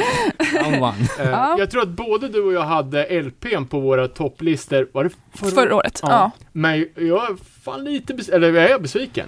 Jag tycker inte att den uppföljande sjuan var så bra. Care to share varför. Det finns inte där längre. Jag tycker Mm. att LPn hade alla komponenter. Alltså det var ju så jävla rått men ändå så bra. Alltså låtarna var så jävla bra. Mm. Alltså det är som att, som att spela catchy grind liksom. Mm. Hur, hur man lyckas få, få det roa ändå så blir så här lubat in i öronen. Ja, jag typ gjort en helt annan tolkning för jag tycker varje låt representerar lite sig själv på nya EPn. Jag tycker fortfarande att de har typ, alltså essensen av Arms Race. De har trummorna som jag tycker är väldigt liksom specifika för eh, Arms Race. Det är, ditt ett sound de har. Jag tycker det är helt sinnes. Och sen så tycker jag också att Ola som lirar gitarr, det känns som att hon har försökt lite, alltså lekt runt lite mer men inte spårat. Um, det är därför kanske man kanske kan uppleva gitarrljudet som lite annorlunda från tidigare släppt och det kanske kan göra att man blir så här, oj, vad gör de nu? Um, men jag vet inte, jag tyckte att det var fortfarande väldigt arms racigt. Eh, jag tycker Silot är en skitbra låt, alltså jag, jag vet inte, jag, jag känner att jag vill ha ett kokt stryk av sången liksom, alltså på ett bra sätt liksom. Så jag, jag tycker att EP, den är ju faktiskt på min eh, topplista liksom, så att ja, olika tolkningar Ja. kanske. Nej, men alltså, det är ju ett kontemporärt favoritband, men jag tycker ändå Mm. att det är ett steg bakåt. Och kanske lite som den här diskussionen vi hade om, om eh, Freedom, som släppte en sjukt bra LP, följde upp med en sjua och sen la ner. Och jag får lite, det var tänkte jag direkt bara, oh oh, nu är det Arms Race härnäst. Mm. Men vad är det generella uppfattningen då? Är den, har många den på topp? Jag vet inte. eller? Alltså, just det här med årsbästa listor är ju så, det är så, det är så dumt att göra det, för att det blir nästan alltid de plattorna som kom sist på året som folk har liksom färskt i minne. Mm. Och den här är jag tror den släpptes typ i januari. Den släpptes någonting. jättetidigt, ja. Och då har den liksom, har man typ glömt bort den, Mm. alternativt tänker att oh, det där är från 2001 liksom. Men jag tror inte att den är på så många listor. Eh, Jag tror att det ligger någonting i det. Och jag tror också just för att LPn var, alltså den var just, alltså, ja, obeskrivligt bra. Verkligen. Ehm, så jag tror liksom att så här, okej vad ska de göra nu som ska toppa det? Och sen tycker jag också att det var väldigt många formstarka släpp generellt 2018 så att den kanske inte är så, en så pass utstickare att den kommer hamna på många topplistor. Men för mig så är men just för att de de håller kvar essensen tycker jag ändå på nya EPn och ändå försöker göra det lite annorlunda. Speciellt första låten tror jag det är på den EPn som är lite, det är lite tempoändring, um, gitarrljudet är lite annorlunda också kan jag tycka, men jag, ja, jag vet inte, det håller ändå för mig. Det är ändå en av de plattorna som jag har lyssnat på mest i år, så därför tycker jag ändå att den kvalificerar in, i alla fall för min del. Men ja, det är det där med Något, mer som inte håller måttet? Ja, då ska jag testa en teori här då. Crime Watch är döda. Men det har de väl varit länge? Ja, Släppte inte de en LP i år? Jo, det jo. var lite På det. har man Looking inte- Out. Inte ens lyssnat på? Nej, och det är ju, alltså det är något så, så jävla skumt med hur, hur man kan komma från ingenstans till total världsdominans och sen bara försvinna. För det låter ju som vanligt. Alltså nu var det ju inte så jävla mycket nya låtar på LPn. Jag tror att hälften var, Tidigare låtar. Ja. Ja. Mm. men det är ju total stiltje. Det var så som Gloss som kom från Mm. ingenstans upp till skyarna och sen bara pju, över en natt försvann. Mm. Kan överhype vara en grej? Är min fråga. Att det blir så pass liksom, liksom skickat upp till skyarna och sen så skriver man typ en EP till och lägger ihop det med liksom gamla låtar och gör det till en LP och då blir det liksom så här, ja men vi vill ha mer. Alltså, alltså det blir nog, ja det blir något där i överhypen alltså som gör att det sen inte blir som det man tänker sig kanske. Jag vet Nej, och det är säkert jag lätt att lättare att exponeras för överhype idag Mm. också när det finns så många kanaler att ta Oh, del ja. av folks åsikter på liksom. Mm. Och sen tycker jag också att Crime Watch-grejen dog helt och hållet när man, jag har ju aldrig sett dem live. Däremot så kollar man ju mycket på YouTube Mm. och så. Man inser ju hur jävla dåligt det är live, Mm. alltså no Mm. offense men Mm. Visst var det han som inte kunde stämma gitarr? Ja, exakt. Så, Ja, ja, det är konstigt liksom hur man kan våga på en Europaturné när de, alltså, de är jättedåliga på att spela. ja, Men och jag menar det alltså, har ju inte varit, låtarna är, var det ju absolut inget fel på. absolut. Man kommer fan långt på skärm också. Men alltså, jag tror också det är lite farlig genre, alltså just den typen av hardcore som är liksom, ja men här, hardcore punk liksom. Mm. Att den är väldigt oförlåtande. Mm. Eh, Det finns ingen nostalgi utan det är liksom det senaste, det är demo, alltså den nya demon. Det är Ja, det, exakt. det, är Det finns ingen- gäller. Det är ingen lång, långlevnad Nej, heller precis. liksom. Det finns liksom ingen sån youth crew nostalgi, liksom där det sitter, ah, du vet så här, folk som håller liksom Youth of Today nummer ett. Spelar ingen roll vad som händer, liksom. Youth of Today kommer alltid vara bäst. Ja. Så, så är inte tänket riktigt här. Men, eh, tråkigt, för att jag tycker att eh, allt som var gött med Crime Watch är, ju- fanns ju på LPn. Mm. Mm. Men eh, Höll inte. Nej, det är oförlåtligt. Uh, sen tycker jag, ändra mig lite, men jag har också satt upp Sheer Terror, Pal in the Family. Okej. Uh, tyckte den förra plattan var jävligt bra. Eh, Är det den från 2014 eller? Jag kommer inte ihåg när den kom. Nej, jag tror den kanske var... 2016. Ja, okej. Men ändå att, det fan, gör inte ni nya låtar bara. Skit.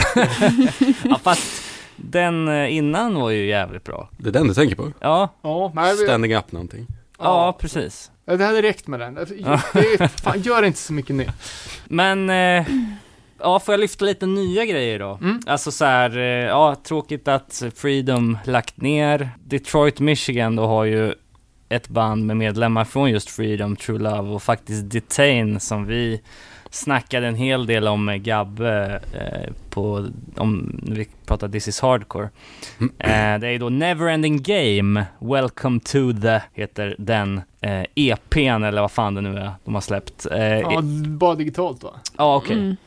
Eh, Men jag tyckte ändå att, jag, jag tror eh, hon heter Hannah Fitzmaurice, skrev en recension på No Echo eh, och eh, hade en jävligt bra line. This is what the predator listens to when he hunts. Vilket jag tyckte var eh, fantastiskt bra. Eh, Och det här är ju någon typ av ish beatdown. ja, det är ju debuten då på Unit D Recordings, men de släppte jävligt fort en promo på Triple B. Så att vi kommer nog få se jävligt mycket mer av Never End the Game framöver. Och Welcome to the är ju fan god alltså. Ja. ja, jag tyckte också det var bra. Det, ko- eh, det dök i alla fall upp på min radar väldigt eh, nyligen. Ja, Eh, jag vet inte, när, sa du när, när det kom? Eller? nej men jag tror det var i juni typ eller Okej. något. I somras i alla fall. Var det så pass? Jag tror det. Jaha, jag tycker Ja, för det är lite som för dig, det kom upp runt november kanske där Ja. på min radar också.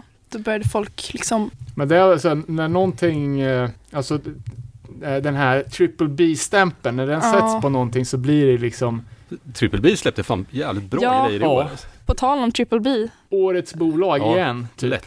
Eh, för, först ut tror jag på triple B 2018 var ju Eco Strike, också en 12 Voice of Strength, sjukt bra. En av dem som jag har lyssnat mest på i år. Känns som att vi har pratat ganska mycket om, om det också, så behöver inte utveckla den något mer. Eh, men så kom det ju lite grejer på slutet av året. Den omtalade Ikulu, men även Mind Force, Mm. Excalibur.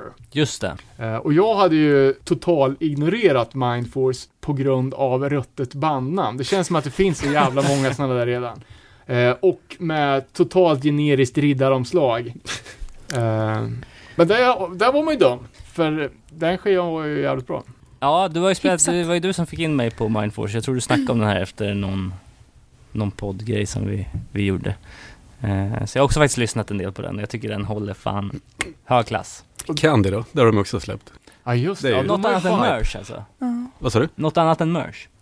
Ja, Candy har släppt både 7 och LP i ja år de släppte väl båda. Och de är väl också ett band som har, verkligen har eh, fått ett uppsving, måste man väl ändå säga. Alltså de lirar väl typ på varenda stor festival och jag tror det var någon som beskrev musiken lite som typ hur det låter vid typ jordens undergång. Och jag tycker det är rätt talande. Alltså, Ja, men det är verkligen- säga det själv. Ja, men det är också så här postapokalyptiskt Ja. omslag. När, alltså både singelomslaget och LP-omslaget eh, är ju målat av samma tecknare. ja, precis. Eh, det är en typ oljemålning av så här, ett, trasigt samhälle med smutsiga bakgator. Det är ju som taget ur, Mm. ur någon sån Flykten från New York-film. Mm. film. Jag hade en, ett släpp från Triple B som nästan hamnar på, det är en sån här lite bubblare för mig och det är också lite så här oljemålning och det är Warfare tror jag de heter, Declaration. Ja, ja. Eh, tror att de har medlemmar från Trapped Under Ice möjligtvis. Tror att Justice kan lira med där. Eh, men det tyckte jag, jag fick lite The Abused-vibar när jag lyssnade på Warfare om jag ska vara ärlig. Eh, det är lite där intensiva, snabba, explosiviteten liksom. ja jag, jag, jag lyssnade bara på det lite snabbt, men då tänkte jag också att bara okej, nu är det old school hardcore Precis. fast inte grotta. Exakt. Och det var lite unikt faktiskt. Och man tänker inte riktigt på det när man ser um, omslaget heller. Det, är liksom så, och jag, det tycker jag, för att ändå Triple B, det fanns ändå någon röd tråd i släpp, eh, deras släpp under 2018, men jag tycker att det släppet kanske stod ut lite grann just i soundet. Ehm, så att, men ja, väldigt bra platta, bara god liksom. Så den kan jag rekommendera. Ehm, Mm, jag tyckte också att det var skitbra. mm. Och just ett, ett annat band då som har hyllats för att de gör någonting som inte är den rådande trenden och det är Mill Specs. Eh, Det var fan lite av en förut för mig.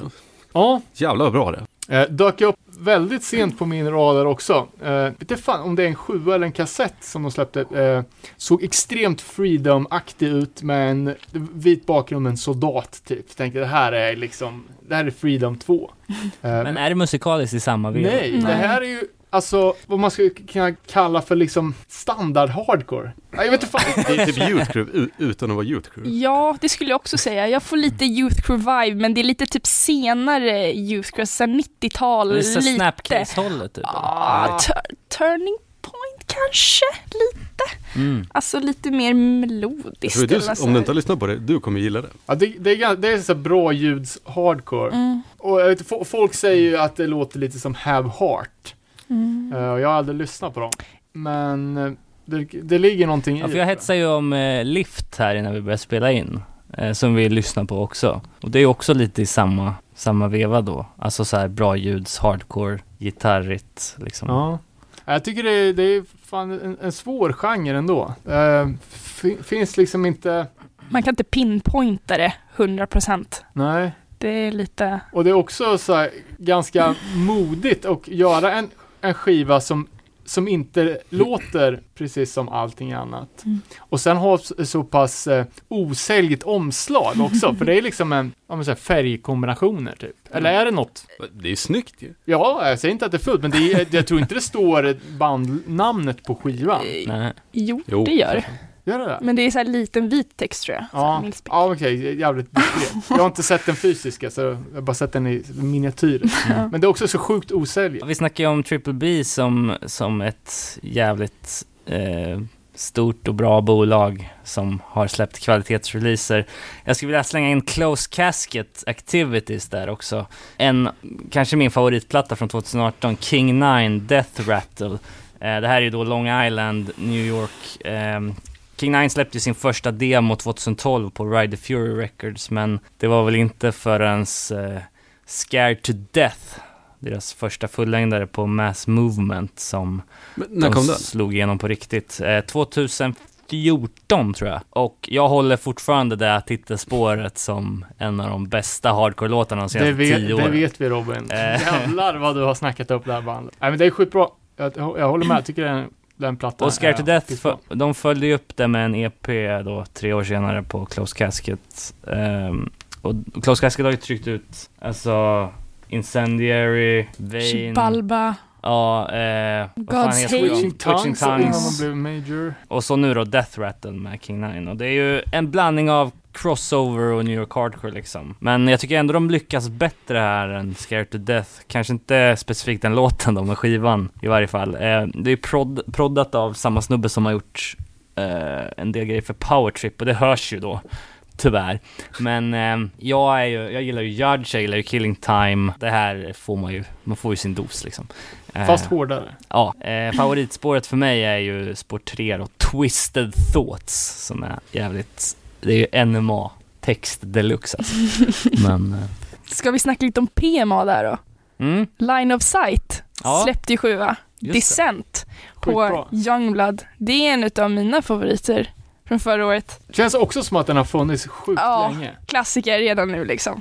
Absolut. Men den, ja, den kom ju också i samband med Outbreak, så den har ju ett halvår på nacken. Mm, inte mer. Och det, är liksom, de är ju fantastiskt bra live.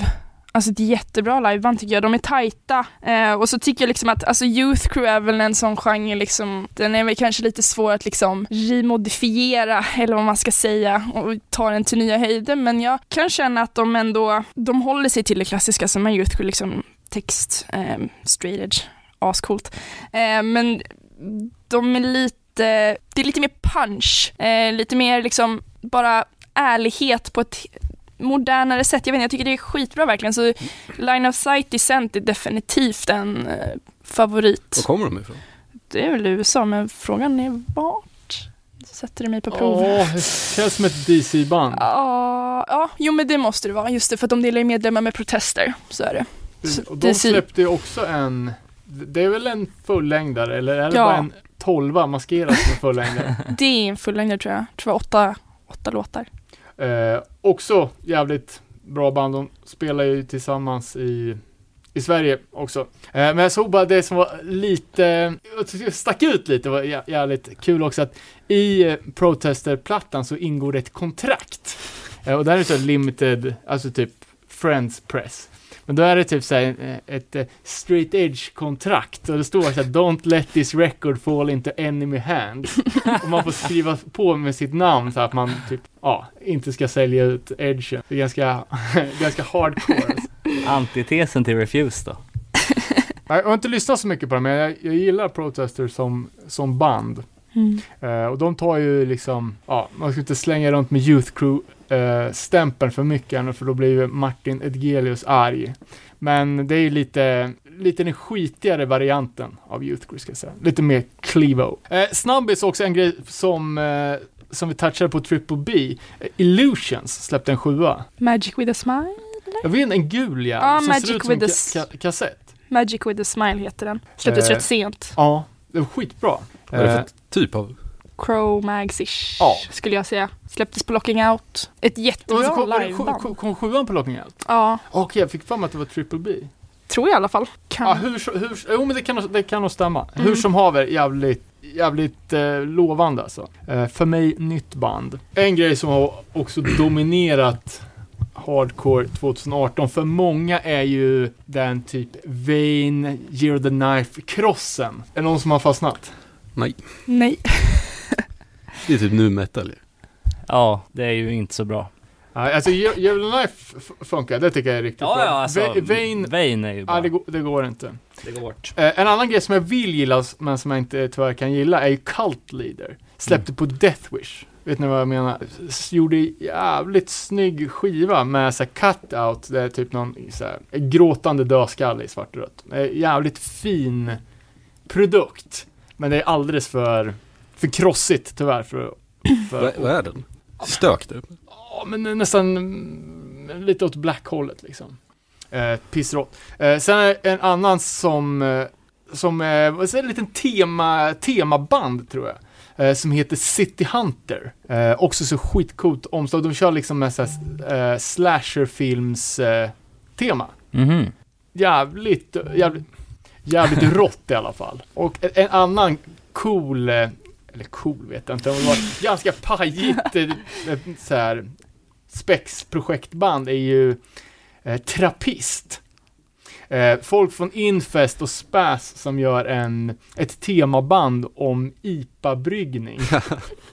och det, det här låter ju, Snark. ja det låter ju superpajigt, men grejen är att låtarna är skitbra. Eh, det är s- är släppt på typ något något större bolag liksom. Och det är en jävligt bra platta. Men alla låtar är ju liksom på, ja det är ju spex, så det bara sjunger om det. Mm. En låt heter Give the boot to Reinhards Gebot. och det är ju det alltså de tyska renlighetslagarna som de har vid ölbryggning. Herregud. Jag vet att man bara får ha malt i humlevatten. eller något annat. Så allt handlar ju liksom om, jag vet inte, om sån hipsterbärsa liksom. Eh, Men eh, roliga låtar faktiskt. Eh, Så två, två snabba då. Årets bästa Pitts, Pittsburgh beatdown. Återkomsten av legendariska Woe och Hatred. Mm. Kul.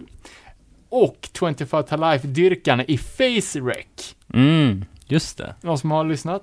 Såg, jag sett videon. Eh, Ja, jag, så, jag såg den också. Va, va, Men är det 25 to Life sång? eller? Ja. Och den videon är ju fan legendarisk. Det är ju för fan Cordier beatdown eh, vibbar på den alltså. Cordier Street beatdown. Eh, en, en annan sån där... Eh, eh, Alla ser ut som frågetecken va? Ja men har du inte sett den? Nej? Jag har visat den för dig. Det är alltså så här superplojigt, 15 pers, eh, alltså i kanthant eh, eh, facket liksom. Samma ploj-beatdown liksom. Och den videon till Face Wreck-låten är ju, det är ju ett garv liksom. Ja, ja, men det är alltså, Supergarv. Folk morsar och det liksom sjungs om att represent yourself in the pit or get fucked up liksom. Tandskydd. eh, ja, jag- tycker i alla fall att den, den, den Face Wreck-demon var jävligt, eh, jävligt bra. Ja, musiken är ju kompetent som fan, men det är ju så här plojigt liksom. Ja, exakt. Det var ju också ett, ett skämtband liksom. Eh, vad har vi mer? Har vi något i punksvängen? Vi har ju lite typ oj, om man kan ta den. Shoot. Eh, vi har ju Frankrike Riks släppte en promo, tror jag att det var. Eh, släpptes på tejp via La Vida Sunmus. Eh, också typ början, mitten av året, april-ish. Ehm, kanske inte lika formstarka som innan. Eh, men eh, ja, ja, men de kvalificerar in på min topplista eh, i år. Eh, det är lite mer melodiskt kan man säga. Klingar lite mer kanske. Ja, framförallt så är det ett helt bisarrt gitarrljud. Ja, verkligen. Jag kan, Eh, Det är ju, de har ju den här gitarreffekten som Exit Order eh, ja, just det. körde. Att Precis. det liksom låter. Postpunkigt kanske, kan man säga Jag det? vet inte, att det är en sån jävla så här, Det låter ju som att de spelar i rymden. det är en sån jävla svaj på gitarren. Ja, ja. Ja, men, Det är väl nog det som är mest annorlunda. ja, jävligt spaceat gitarrsound. Men jag tycker ändå att de behåller den här lite så här catchphrasiga eh, låtskrivandet. Alltså de har sina låtar som sticker ut liksom. Eh, tyvärr är uttalet inte bra för mig så jag tänker inte ens ge mig på det liksom. Men det är ändå, eh, men det är ändå riks för mig på något sätt så ja, de kollar in. Sen så även trummisen Riks har ju sitt soloprojekt Kondor. Fantastiskt band. Ja, kul att- Fantastiskt. Kul att du nämnde det, för jag har aldrig hört förut. Nej. Jag tycker det var skitbra. Ja, där kan man ju kanske snacka lite mer postpunkigt då. Eh, och så tar han någon form av eh, inslag av lite oj och ja, lite all, allt möjligt. Eh, Ja, men jag, jag tänkte ju, ja, men new wave slash oj. det är nog en bra beskrivning. Eh, och det är, alltså, det är jävligt, jag tycker det är jävligt charmigt. Mm, Eh, liksom bara liksom döpa bandet till Kondor. mm. Alltså det blir så här lite Men det är något jävla fågel eller? Ja, Ja. det är så här, om, Det är till och med omslaget på förs, hans första singeltyp tror jag. Eh, det är själva fågeln. Så ja, ja, exakt. Då, då heter det si- sing, kassettsingles Ja. 1 och 2. ja, precis. Så då släppte han ju tvåan nu då, förra året. Och det är han som är Digital Octopus. Yes. Precis. Geni. Men jag tycker också att det lyser igenom lite i hans låtskrivande med Kondor. Alltså det, det, jag skulle nog vilja kalla honom för ett musikaliskt geni. Det får väl kanske så för mig, men jag tycker att det... Kondor på något sätt för mig är lite ett konstverk. Om jag får summera upp det. Ja, men liksom om Riks är det hjärndöda så är det här lite, lite mer fin. Finrummet. Ja. Mm. Eh, Verkligen. Men också så här behaglig lyssning. Mm. Ja, ri- riktigt, eh, riktigt nice. Mm. Eh, och det märks att, ja men, han, Maxim heter han va? Precis. Eh, att han jobbar i alla sfärer. För han hade ju ett annat band som, som jag tror är äldst av alla de vi har nämnt. Det? Skate Kids Gang. Som är Mm. någon sån här, typ indie-pop, vad fan ska man säga? Powerpop. Nej, Ja, ja, men typ. Men så, som, som jag bara, bara stötte på sig, men som också lyser liksom att det är så väl, välskrivet och fin eh, lirat liksom. Mm. Så att han kan gå mellan genrerna och Mm. bara göra, göra saker med finess. Jag tror också att han är om den andra helgen, jag tror inte om de är en duo, jag har inte riktigt fatt, uppfattat men Boss ska vara något band också som släppte någon form av sjua, två låtar eller tre, fyra låtar eh, som också nämndes lite löst på olika håll och det var också något släpp från förra året som jag tror han är med i. Det kan man ju också kolla upp om man vill. Men ja, han är produktiv. För att inte säga. Om vi kanske ska snacka lite mer om brölig oj, eller vad vi ska kalla det, inte lika finlirigt så eh, måste jag ändå nämna The Brass som jag kanske har tjatat sönder på alla sociala medier. Eh, släppte en LP som heter Our Own Path. Eh, från USA är de. Eh, tycker att det, för mig summerar det upp en bra typ av liksom lite eh, ja men lite bröligare oj-stuk, lite kanske lite street punk-aktigt. Eh, tilltalar mig väldigt bra. Jag tycker det är en väldigt bra platta. Det är liksom inte det här bärs oj liksom, utan det är Fast ändå lite. Ja, men jag tycker inte att det är så här, alltså det är liksom inga tråkiga riff, det är inget så här basic, utan jag tycker ändå om du till exempel lyssnar på Psychic War, det är för mig det är en helt mindblowing, eh, liksom, är det en låt eller ett band? ja det är, ett, det är en låt Okej. eh, från deras platta Ja. Ehm, men alltså jag tycker liksom inte att det här bärsoja är liksom att det är bara gungiga, liksom basic riffen liksom, utan det är, tycker ändå att det är rätt innovativt och ny, alltså de för fram oj på ett eh, lite eget sätt, speciellt från USA, för att jag tycker inte USA har sådär jättestarka oj-jakter personligen. Ehm, så jag, jag upplever, jag, jag, upp, jag skulle aldrig kategorisera dem liksom just i bärsoj-facket, men eh, Är bärs en genre? ja, lite grann, skulle jag säga. Eh, Ja, men det, alltså, det är ju det är ganska smal gång man måste gå på om man ska ge sig in i oj-branschen utan att det blir tyskt. Liksom. Mm. Det finns alltså, inte så många som, som gör det så bra. Jag tycker också att The Brass var pissbra. Mm. Så verkligen hitta det här, liksom, det här sköna, ja men det är ju det som, som jag, jag tycker är nice med, med oj, liksom, att det är Men det är liksom mid-tempo. Ja, det behöver inte vara så jävla hetsigt, Nej. utan att det är mer feel good och liksom, man blir glad. Liksom. Mm. Men det är ändå inte den här typ evil conduct ojen, liksom så här me and my mates go down to the pub, liksom. det är inte den, utan det, är, det finns ju en djupare nivå, eller kanske lite fler lager till the brass kan jag tycka. Vilket då gör att de ändå, ändå, ändå, ändå ger sig in på djupa lyckans, alltså så. Lyssna på. Crown Court har ju släppt en LP i år också. Ja, det är en Det var ju flopp för ett mig. jävla fall alltså. Ja. Fan vad dålig den var. Jag har inte ens lyssnat på den.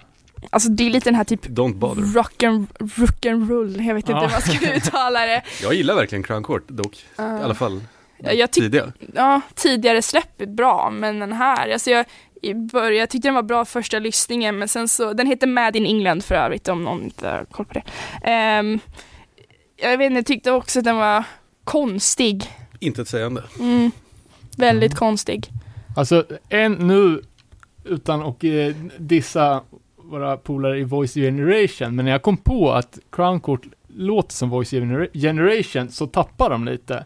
För jag tyckte de var ja, men, så svincoola på avstånd när man hörde dem i början. Vilka? Voice eller Crown Court? Ah, Ja, Crown Court, ja, Voice också när, när, när de begav sig såklart. Men, eh, jag vet inte fan, det, det var någonting som, som brast där. Mm. Och jag kan tänka mig att om, om illusionen eller som bubblan, äh, bubblan har brustit så, så svårt att komma tillbaka. Verkligen. Det känns liksom lite turistigt på något sätt. Mm. ja, möjligt. Sen såg jag även att The Brass hade gjort en split med legendariska The Press, som också kom i år. Jaha, det har jag Eh, missat. Och The Press är ju ett av de första, de är från New York, ett av de första amerikanska oj-banden eh, och var ju tillsammans med Life's Blood, eh, de som grundade hela Sharp eh, skinhead-grejen. Mm. Mhm. Där gick ju The Brass ut som eh, det starkaste kortet får man säga. Jag tycker Press-låtarna var ju lite fattiga alltså. Som att de inte har åldrats med värdighet riktigt. Mm. Men The Brass tycker jag är skitbra. Mm. Ja, det ska man hålla koll på, tycker jag. Följa lite modernare, alltså nyare oj. Det är helt klart värt att kolla upp det. Och inte så mycket, alltså det som är skitstort nu är ju liksom rollspels-oj. Alla Battle Ruins. Yes. Eh, som de släppte ju sin, sin platta i år. Den är ju... Glorious Dead. Ja. Jag tycker, Är det något att ha? Jag har inte ens lyssnat. jag tycker vissa låtar är pissbra, men jag tycker inte att det håller att lyssna på så många låtar på rad. Underbart i en playlist och bara Mm. slänger in en låt. Mm. Men 12 låtar på rad tycker jag inte funkar. Jag håller med i den analysen. Jag tyckte den var lite trög att komma in i. Eh, tog mig typ två, tre lyssningar ändå. Eh, jag tycker Brennan aldrig har låtit så bra som han gör i Battle Bruins. Eh, men jag vet inte, jag tyckte första LPn med dem eh, mm, vassare på typ alla nivåer. Mm. Alltså där finns ju inte en enda dålig låt. Men Glorious Dead är ju en bra platta också. Eh, Ja, och titelspåret är ju Ja. ja. Men det är också så här lite, någonstans blir det till en, ens nackdel om man är för bra på att sjunga. för att nu är det snudd på att det övergörs liksom. ja, ja. Och då tappar, tappar, det, tappar det lite, Charmen med den liksom, eller vad man ska säga. ja men att det känns liksom så här, bara kolla på mig, jag kan sjunga och nu jävlar ska jag sjunga liksom. Mm. Mm. Eh, och likadant det här liksom, tro, eh, det är som med Shipwreck, liksom, att det finns för många som gör den här grejen dåligt. Så att de, att det, det, det tappar lite i pepp på grund av att det finns så jävla många som inte kan göra rollspels-oj och som ändå ska göra det liksom. Mm. Eh, ett band som, som jag tyvärr köpte skiva med var ju Live by the Sword, inte blanda ihop med skivan. Men det var ju också så här, typ, så jävla formula. Tråkigt. Det finns liksom ingenting bakom. Det är bara, ah, nu är det det här som gäller, då gör vi det. Men där har jag ändå lite, jag har två exempel på, om vi ska använda rollspelsoj då, som uttryck. Ehm, två släpp från förra året också, ehm, som eh, går i samma klang. Eh, ett band är australienskt och heter Berserker Boys, med reservation för extremt dåligt bandnamn. De släppte en självbetitlad ja, mini-LP. Eh, på Rain on the Parade Records, ett australienskt bolag som har släppt ja, men lite mer typ hardcore punk ojigt eh, stuk. Eh, de tar väl det här lite mer rollspel, alltså själva artworken är ju, tror jag är en riddare som sitter på en häst liksom, med, Såklart. såklart liksom. Eh, men jag tycker det är mycket råare eh, än om man kanske ska ta typ eh, Battle Ruins, för Battle Ruins för mig är lite mer så här, eh, det är lite mer pondus, det är liksom cavemen. Då är Berserker Boys lite mer typ, ska man, ja men det, det är lite punkigare, det är lite råare, det är lite rivigare, tror jag ordet jag söker. Ehm, det är liksom bestialt men lite vassare sådär. Ehm, det är liksom lite mer tempo också. Battle Ruins kan vara lite det här liksom midtempo också på ett sätt. Eh, Medan Berserker Boys är lite liksom snäppet vassare där. Men vad, vad tror du om eh, seriositeten? Eh, helt ärligt, jag följer några av de här människorna i banden och de är die hard, alltså fans. Alltså de åker ju liksom till Norden, till Tyskland för att liksom kolla på ruiner och kolla på vikingaavlämningar. Sen vet inte jag om det är en seriös grej, men jag, alltså, de verkar ju vara alltså, intresserade. Ehm, sen om man tar in det i musiken, ja, jag vet inte, jag tror nog ändå, såklart är det en gimmick på ett sätt och vis. Eh, Men jag tror att de ändå inte skulle spela det om det inte finns någon form av liksom så här, "Ah, men det här är det vi vill lira liksom. Ja. Eh, Så lite genuint är det, eh, tror jag nog. Ett band också som är min number one, om vi går in på number ones, eh, så är det Enemies från Kanada. Eh, de släppte en eh, sjua förra året som heter No Sympathy. Eh, det är en platta som har ja, dels eh, lite vikingatema såklart i artworken och sådär. Eh, även, jag intervjuade dem även eh, inför mitt förra syn och det var liksom lite samma sak där. Men det är det att de har ett genuint intresse. Eh, också ett band med bandmedlemmar som lyssnar på extremt mycket musik. De är liksom inte genrebundna, de lyssnar på metal, alltså de är liksom Kiss-fans, alltså die hard fans av Kiss verkligen. Jag tycker att man märker i deras egna låtskrivande att de ändå försöker att få in en seriositet i just den där kanske gimmick-genren som det kanske kan upplevas som. Men är det någon typ av oj? Ja, med lite hardcore punk-vibbar skulle jag vilja säga. Ehm, men som sagt, jag tycker att det märks i deras låtskrivande att det är, man ändå vill få in en seriositet i det och verkligen försöker för att man verkligen har, alltså man har koll. Eh, och de gör, verkligen allt. Ja, de har mellantempo, de har extremt sjuka liksom eh, komps och jag tycker att alla låtar på sjuan No Sympathy är klockrena. Därför är det min topp en. Så man kan lyckas med just den genren, det går.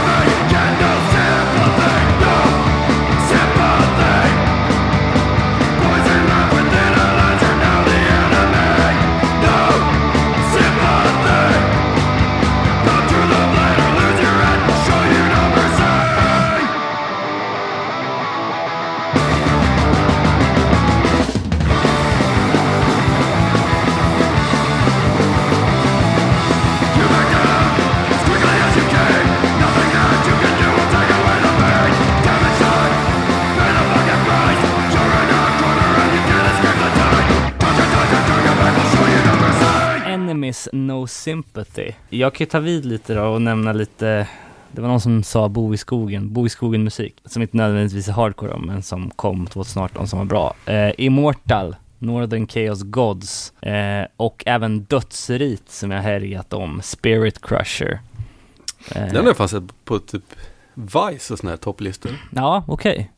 Ja, han har ju fått jävla genomslag med det och det som är bra nu inför 2019 är att han ska börja turnera med det. Så förhoppningsvis får man chans att se Inte han bara själv? eller? Jo, men han har eh, fixat några session-musiker. Så. Eh, sen så var det ju ett år som vi nämnde i början där, där man skulle kunna ha gjort tio separata topp tre-listor, men tre plattor som jag lyssnar mycket på var ju Trail of Lies, War, Three Knee Deep, Wrong World och Line of Scrimmage, Misery Everlasting. Som väl kom sist av de tre. Jävligt kul att Line of Scrimmage var bra, tyckte jag. Med tanke på att de släppte en sån jävla banger till singel där först, när de teasade plattan och då blir man alltid så här kommer det hålla? Men det gjorde det. Eh, annat kul var ju Pennywise, Never Gonna Die. Eh, I alla fall, första halvan av den plattan är ju fan asbra alltså. Sen går det ner lite efter spår 6 så. Men eh, det är precis vad man vill ha. I alla Jag fall. menar att, att du kan ge dem sex spår på rad är väl ett jävla plusbetyg. ja. Det är väl bra? Ja, Hur många ja. skivor orkar man lyssna Nej, på? exakt, exakt. Fair point. Eh, och så, eh, jag nämnde förra avsnittet Fiddlehead, eh, eller Fiddlehead, eller hur man uttalar det. Springtime and Blind, lite, lite softare. Och även då eh, Satanic Surfers Back from Hell, som väl inte höll hela vägen, men har ett par genuint bra låtar. Fan Robin, du chockar så lite med din lista. Det är bra att man kan Ja. eh, vara konsekvent rakt igenom och inte hålla på att byta åsikt här plötsligt. Ska då kolla upp Immortal-skivan? Alltså. Ja, Jag det gillar var, dem. Fan, är, är, inte, har inte de gjort slut? Abbat har ju lämnat bandet ja, det var ju ett tag sedan. Det här är första plattan med eh, han som har varit med i bandet hela tiden men inte spelat något instrument för, sen typ första plattan typ. Eh, Demonas, han spelar Ja. ju eh, gitarr och sen fick han någon sjukdom som gjorde att hans, han kunde inte riffa liksom eh, på samma sätt. Och sen har man lärt sig leva med det där, men nu har han tagit över sången i alla fall. Så det är han som sjunger på den här plattan. Eh, och gör det jävligt bra, alltså. Ja, för Immortal var ju Abbat och Demonas. Men Ja. den ena har inte spelat någonting. Nej, han har, inte, han har inte varit med liksom. Jobbigt då när Abbat slutar. Ja, eh, men nu är han tillbaks och sen... eh, Vilken jävla räddning. Ja, så man var ju rätt orolig för hur det skulle låta liksom. Men Horg på trummor är ju alltid Horg liksom. Eh, Så sant, och det är en av de tre bästa trummisarna någonsin. Eh, så ja, det är om det. Har du något kvar att nämna? Eh, några snabba honorable mentions. Jag tyckte Public Right-demon som kom i mitten på året digitalt, svinbra. Eh, sen en grej som har flugit lite under radarn som jag hittade eh, på egen hand. Allt annat brukar man ju se från andra först. Eh, men det är Dead Heat eh, som splittar med Mindforce Mm. som är pissbra. Det låter typ likadant. Men som jag, som jag inte hör någon prata om. Och de har även släppt en egen någonting. Eh, och den här eh, Mindforce-splitten kom väl förra året tror jag. Eh, så jävligt eh, bra, värt att kolla upp om man gillar sån där modern hardcore nu som alla band ska låta. Eh, senare Chromags-stuket. Eh, eh Trinis Deep var ju svinbra, det har vi snackat om. Jag tror vi har pratat om alla på min topplista faktiskt. Ja, jag kom på nu, Jesus Peace släppte ju en fullängdare också, men den har, det är så här som man har lyssnat för lite på. Jag har inte riktigt hunnit tagit tag i den. Eh, Men Only Self hette ju den, och kom väl ut på Southern Lord, tror jag. Det här lite Ja. halvsketchy bolaget. Det stämmer. Va- varför är det sketchy? Nej, men de har väl gett ut eh, lite metal av tvivelaktig... Om jag, om jag inte tar fel på Ja. det med typ något annat bolag. Nej, men jag tror, jag har tänkt det någon gång, men Eh, Som är dåligt eller som är... som i kanske nazi. Det var lite det jag fiskade efter. men det är som sagt killgissning av rang. Men jag, det, det känns som att jag ja, kanske klipper bort det där. men eh, Jesus Peace i alla fall. Det är ju fett att ha något gammalt att lyssna på 2018. Eller 2019 menar jag. Eh, någon som har lyssnat på Fucked Up-LPn? Nej. Lyssna på en låt. Jag tycker den är skitbra. Eh, jag jag uh, var ute och körde bil och var tvungen att lyssna på hela skivan igenom. Eh, och då blev den helt plötsligt bra. Jag har Ah. aldrig liksom fastnat för det bandet. Eh, och det här är ju verkligen, alltså jävligt speciell musik. Det är ju punk, hardcore, fast det är ändå Fast inte. Nej, fast inte. Och det är ju jävligt eh, udda liksom låtstrukturer och sånt. Och det är jävligt pampigt och jävligt, jävligt välarbetat. Eh, men det är fan en rekommendation att kolla upp. För det känns som ett sånt här band som... De har, de har släppt så jävla Ja, men de har mycket. släppt så Ja. jävla mycket och de är så jävla eh, väletablerade som man liksom inte kanske vill lyssna på den nionde fullängd.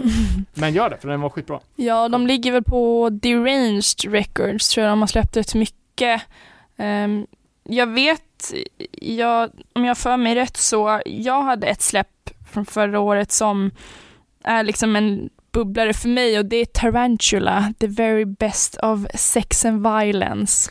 Ehm, de, de hamnade också på Deranged och jag tror att Fucked Up har något släpp där Ja, också, okej, ja. enligt min research. Men eh, så jag tror att det är så här, äh, det är inte alls samma liksom psykos att ha släppt nio LPs liksom på Tarantula, men eh, de är väldigt etablerade, de har liksom spelat i andra band som typ Sylo och Kulo, jag har ingen aning om hur det uttalas, eh, men det är någon form av eh, samma gäng där. Ehm, så det är också så här typ close call band liksom som nästan hamnar på topplistan om man vill kolla in någonting spännande, annorlunda. Grymt. Sen har vi ju 2018 när Viagra Boys blev världens största band. Ja, exakt. Det med Eh, Tycker ni att den nya skivan är bra? eller? Alltså den där eh, spela tennis-singeln som släppte var ju, var ju Bra video, Ja, stark. ja exakt. Den är bättre än vad låten är. Ja, Men det är märkligt hur, hur, liksom, hur det funkar. ja, Att ja, men de kan spela liksom utsålt vart, som, vart Mm. de än tar vägen. ja. Och det är inte ens bandet liksom. Jag tror det är hyrda knäktar. Det är bara sångaren och sen är ju inte de i bandet spelar inte live för de har ju Nej. liv. Så de skickar bara ut några tonåringar och spelar deras låtar. Och sen Ja. fakturerar de. Shit. Men det är, jag tycker det är, det är, det är ett jävligt bra band, jag gillar det. Mm. Men ja, om man ska summera hardcore-året 2018 då, så mycket bra eh, släpp liksom.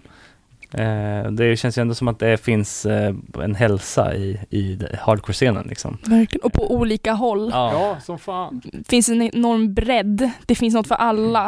Eh, det tycker jag är skitkul och det, verkligen. det tycker jag man märker också om man, om- när man lyssnar på den här konversationen vi har haft. Liksom. Mm. Det är ju inte många gånger vi, någon av oss har sagt ah, jag skulle nämna den där plattan eller um, att det, det finns en bredd som sagt. Mm. Och det är det jävligt kul. jävligt lite spelningar däremot?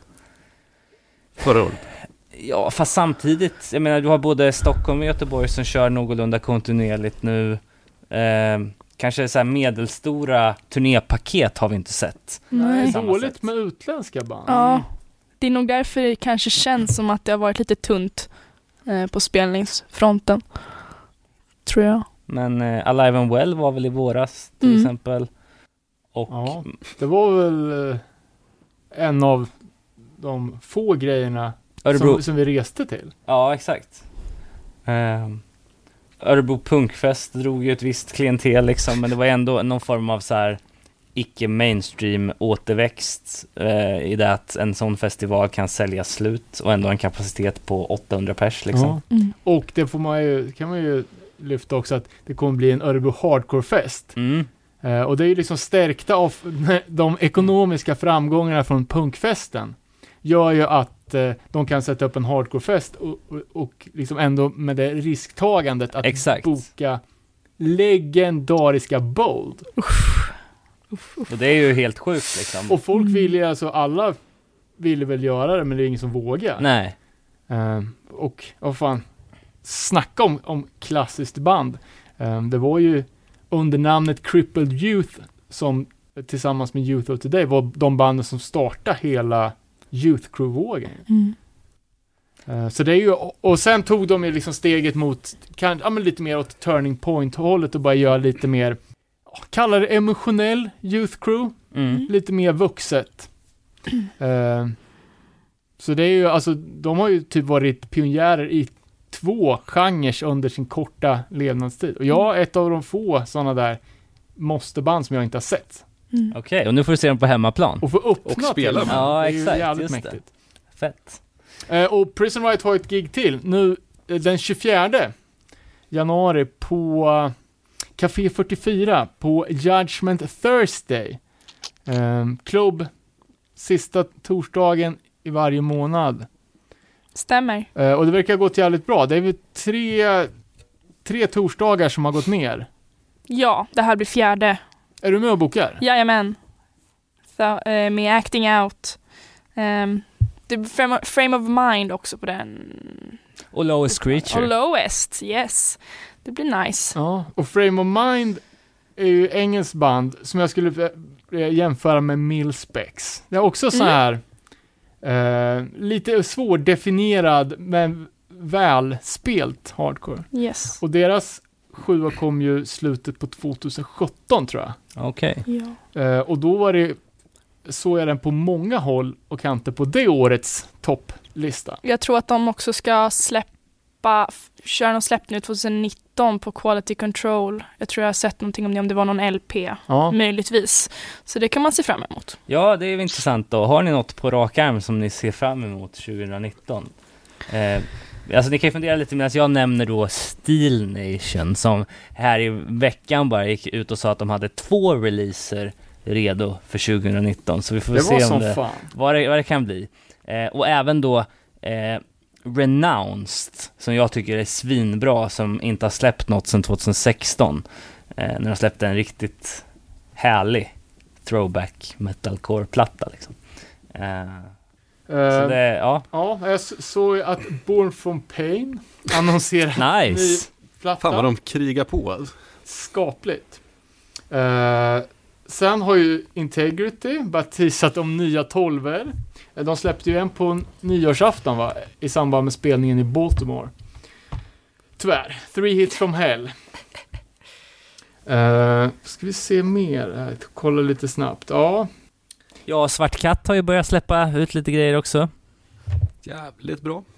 Men jag vet inte En vad, sjua. det var en sjua. Så det kanske blir mer från dem 2019. det blir det ju garanterat. Eh, sen en annan grej då som man är lite skeptisk till. Minst sagt. Och det är att inom situationstecken Warzone har annonserat en spelning i Frankrike. Åh fan. Vem är det som är... Alltså, ja men det här är ju sjukt. När, när droppar det här då? Det var bara för några dagar sedan.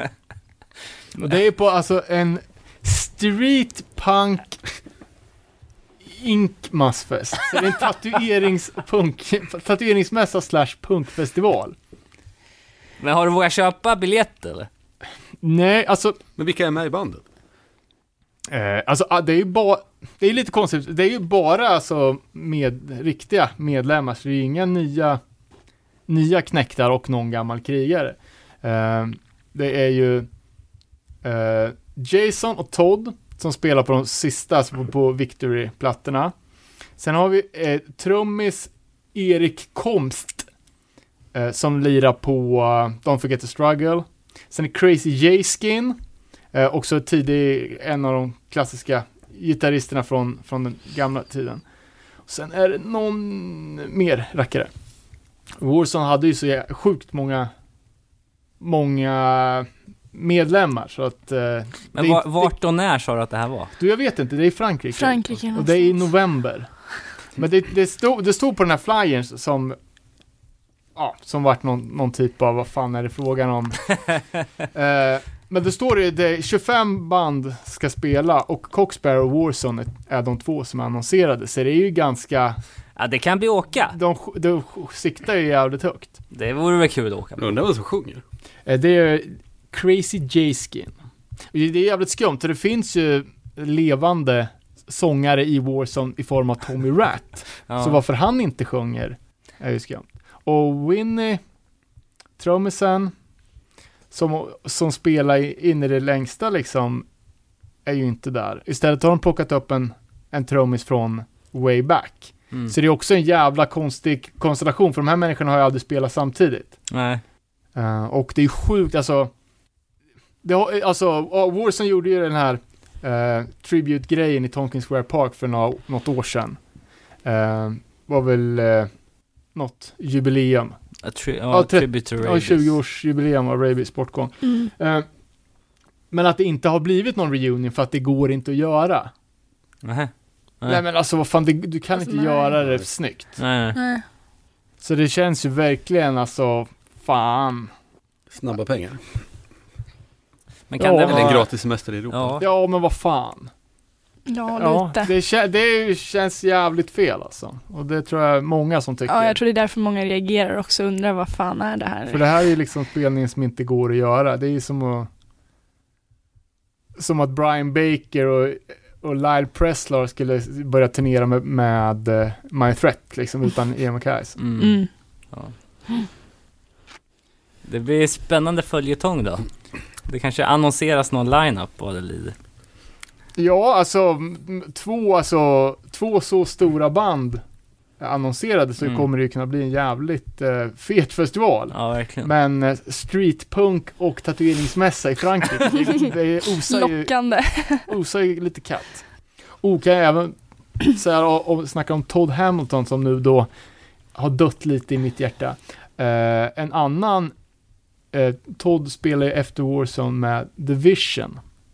Eh, och såg ju här bara för någon dag sedan att, eh, eh, är det originalbasisten från Division, Sean, hade gått bort. Åh fan. Så nu är det ju två medlemmar i Division som har dött bara inom loppet av ett halvår. Ja.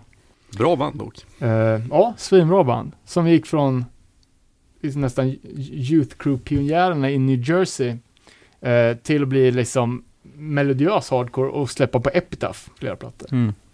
Eh, och såg även att eh, James Calvin Wilsey, eh, som spelar bas i Avengers, klassiska San Francisco-bandet, också gick bort på, ny, på julafton tror jag. Mm.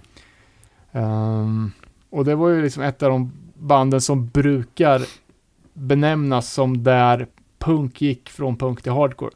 Släppt, släppte väl första sjuan 77 tror jag. Men är alltså verkligen borderline när, när skiten bröt lös. Mm. Eh, och släppte ju på klassiska Danger House Records. Okej. Eh, som det var jävligt fett att göra en Danger House special på någon gång. Eh, sjukt tidiga band och hela den katalogen är ju mm, klassiker, alla eh, är klassiska släpp. Mm. Eh, Kanske ja, kan gå ut på en Avengers-låt. det kan vi säkert göra. Eh, innan vi gör det dock så ska vi bara runda av här då. Eh, tack som fan Emily för att du var med. Eh, vad är på gång i din låda inför 2019? Är det något nytt sign på gång eller? Ja du, alltså jag, jag lovar ingenting. jag skriver, men, nej men jag skriver lite för eh, Hardcore Sverige, eh, den där Ja. nya bloggen. Jag försöka bidra lite till det. Det känns som att det ligger lite aktuellt hos mig just nu. Eh, eh, jag ska försöka jobba på mitt syn. Jag har frågat några band. Eh, rätt mixad bunch, lite mer hardcore-inriktad i så fall kanske nästa issue blir. Så inte jättepunkig. Ehm, jag hoppas att jag eh, hittar lite motivation till att slutföra den. Ehm, men ja, det var skitkul att vara med här i alla fall och jag ska hålla mina öron och ögon öppna inför 2019 också, garanterat. Kanske kan bli en tradition det här då. Ja, det ser bra ut. hur, hur, hur känns det att jobba med eh, papperssyn? Skitbra. Alltså det känns, det är nytt för mig. Alltså jag var ju skiträdd när jag skickade in eh, förra, liksom, den slutförda pdfen till liksom, tryckeriet. Jag hade ju ingen aning om vad jag beställde. Alltså jag fick ju googla varenda term och liksom så här, vad är det jag vill ha och vad jag är ute efter. Men jag ville göra liksom, i ett A4, det var rätt det var någonting jag bestämde för tidigt också, att det skulle vara liksom svartvitt. Jag ville inte göra något cut and paste. Det var jag också väldigt tidigt inne på, för att jag, jag ville vara men jag är lite så clean och liksom, det ska vara stil, stilrent liksom. Lite mig, så jag känner ändå att synet representerar mig väldigt väl. Eh, men det känns också bra att göra någonting fysiskt som man kan ha i handen liksom och som jag tror många andra Alltså syn är väl ett typ utdöende format kan man säga, alltså Ja, i alltså sin det- mån. Ja, men det medför ju så mycket besvär. Mm. Alltså, du, det, ska, det ska tryckas, man får, alltså det, det kostar Mm. pengar, du måste stå och posta dem där. Ja, Eh, men du tycker att det är mödan värt att göra det på riktigt? Liksom. det tycker jag. Alltså, Eller inte för att Men det är där läser inte också. skulle vara på riktigt. Nej men exakt, jag, jag, jag vet inte, jag, jag har bara fått bra respons på att, att jag har gjort ett fysiskt syn också. Så alltså jag, jag har fått ja, bra, bra respons helt enkelt och att liksom att, men just att det här pilliga, att liksom behöva ta sig mödan, jag tycker att det är värt det. Och jag tycker om att också hålla, ha ett projekt eh, liksom. Eh, det är en grej att skriva någonting på nätet och sen posta det, men jag tycker att liksom i fysiskt format, då är det där. Liksom. Eh, Väl sagt. Kan man eh, inhandla dina gamla scenes någonstans eller? Eh, det, jag har några ex kvar av första Up Against the Wall, som för övrigt sinet heter. Ehm, det är bara att kontakta mig om man vill det. Jag har några ex kvar, jag kanske har fem, sex stycken. Eh, sen har jag tyvärr ingenting från de tidigare som är Value of Words. Tror att det är slutsålt faktiskt. Nice. Så, ja. Cool beans. Vad har vi coming up då? Eh, ja, vi hintar ju innan julen om en agnostic special. Visst, och det har jag glömt bort. Fan Eh, vad fett. Och eh, ja, Det gör vi. Så Det- ser vi fram emot att du ska rappa intro till avsnitt 100 också. du ska göra det ja. Du ska göra det. Eh, nej men, vi har ju vi har ju kul grejer på gång inför det. Jag vet inte riktigt, jag måste räkna på när det här kan bli, men kan det bli typ slutet av mars, början av april? Eller något sånt? Eh, Bara börja skriva rhymes. Är det. Ja, Mad Rhymes. ja men grymt. Eh, vi säger tack så mycket då, tills vi hörs nästa gång. Hittar oss på @nerepanol på Instagram, nere på, noll, nere på noll podcast på Facebook. Och eh, jag tror hemsidan fortfarande funkar, även om det skickas in bra med buggrapporter, men www.nerepanol.se eh, är det som gäller. Bra, tack som fan! Hej då!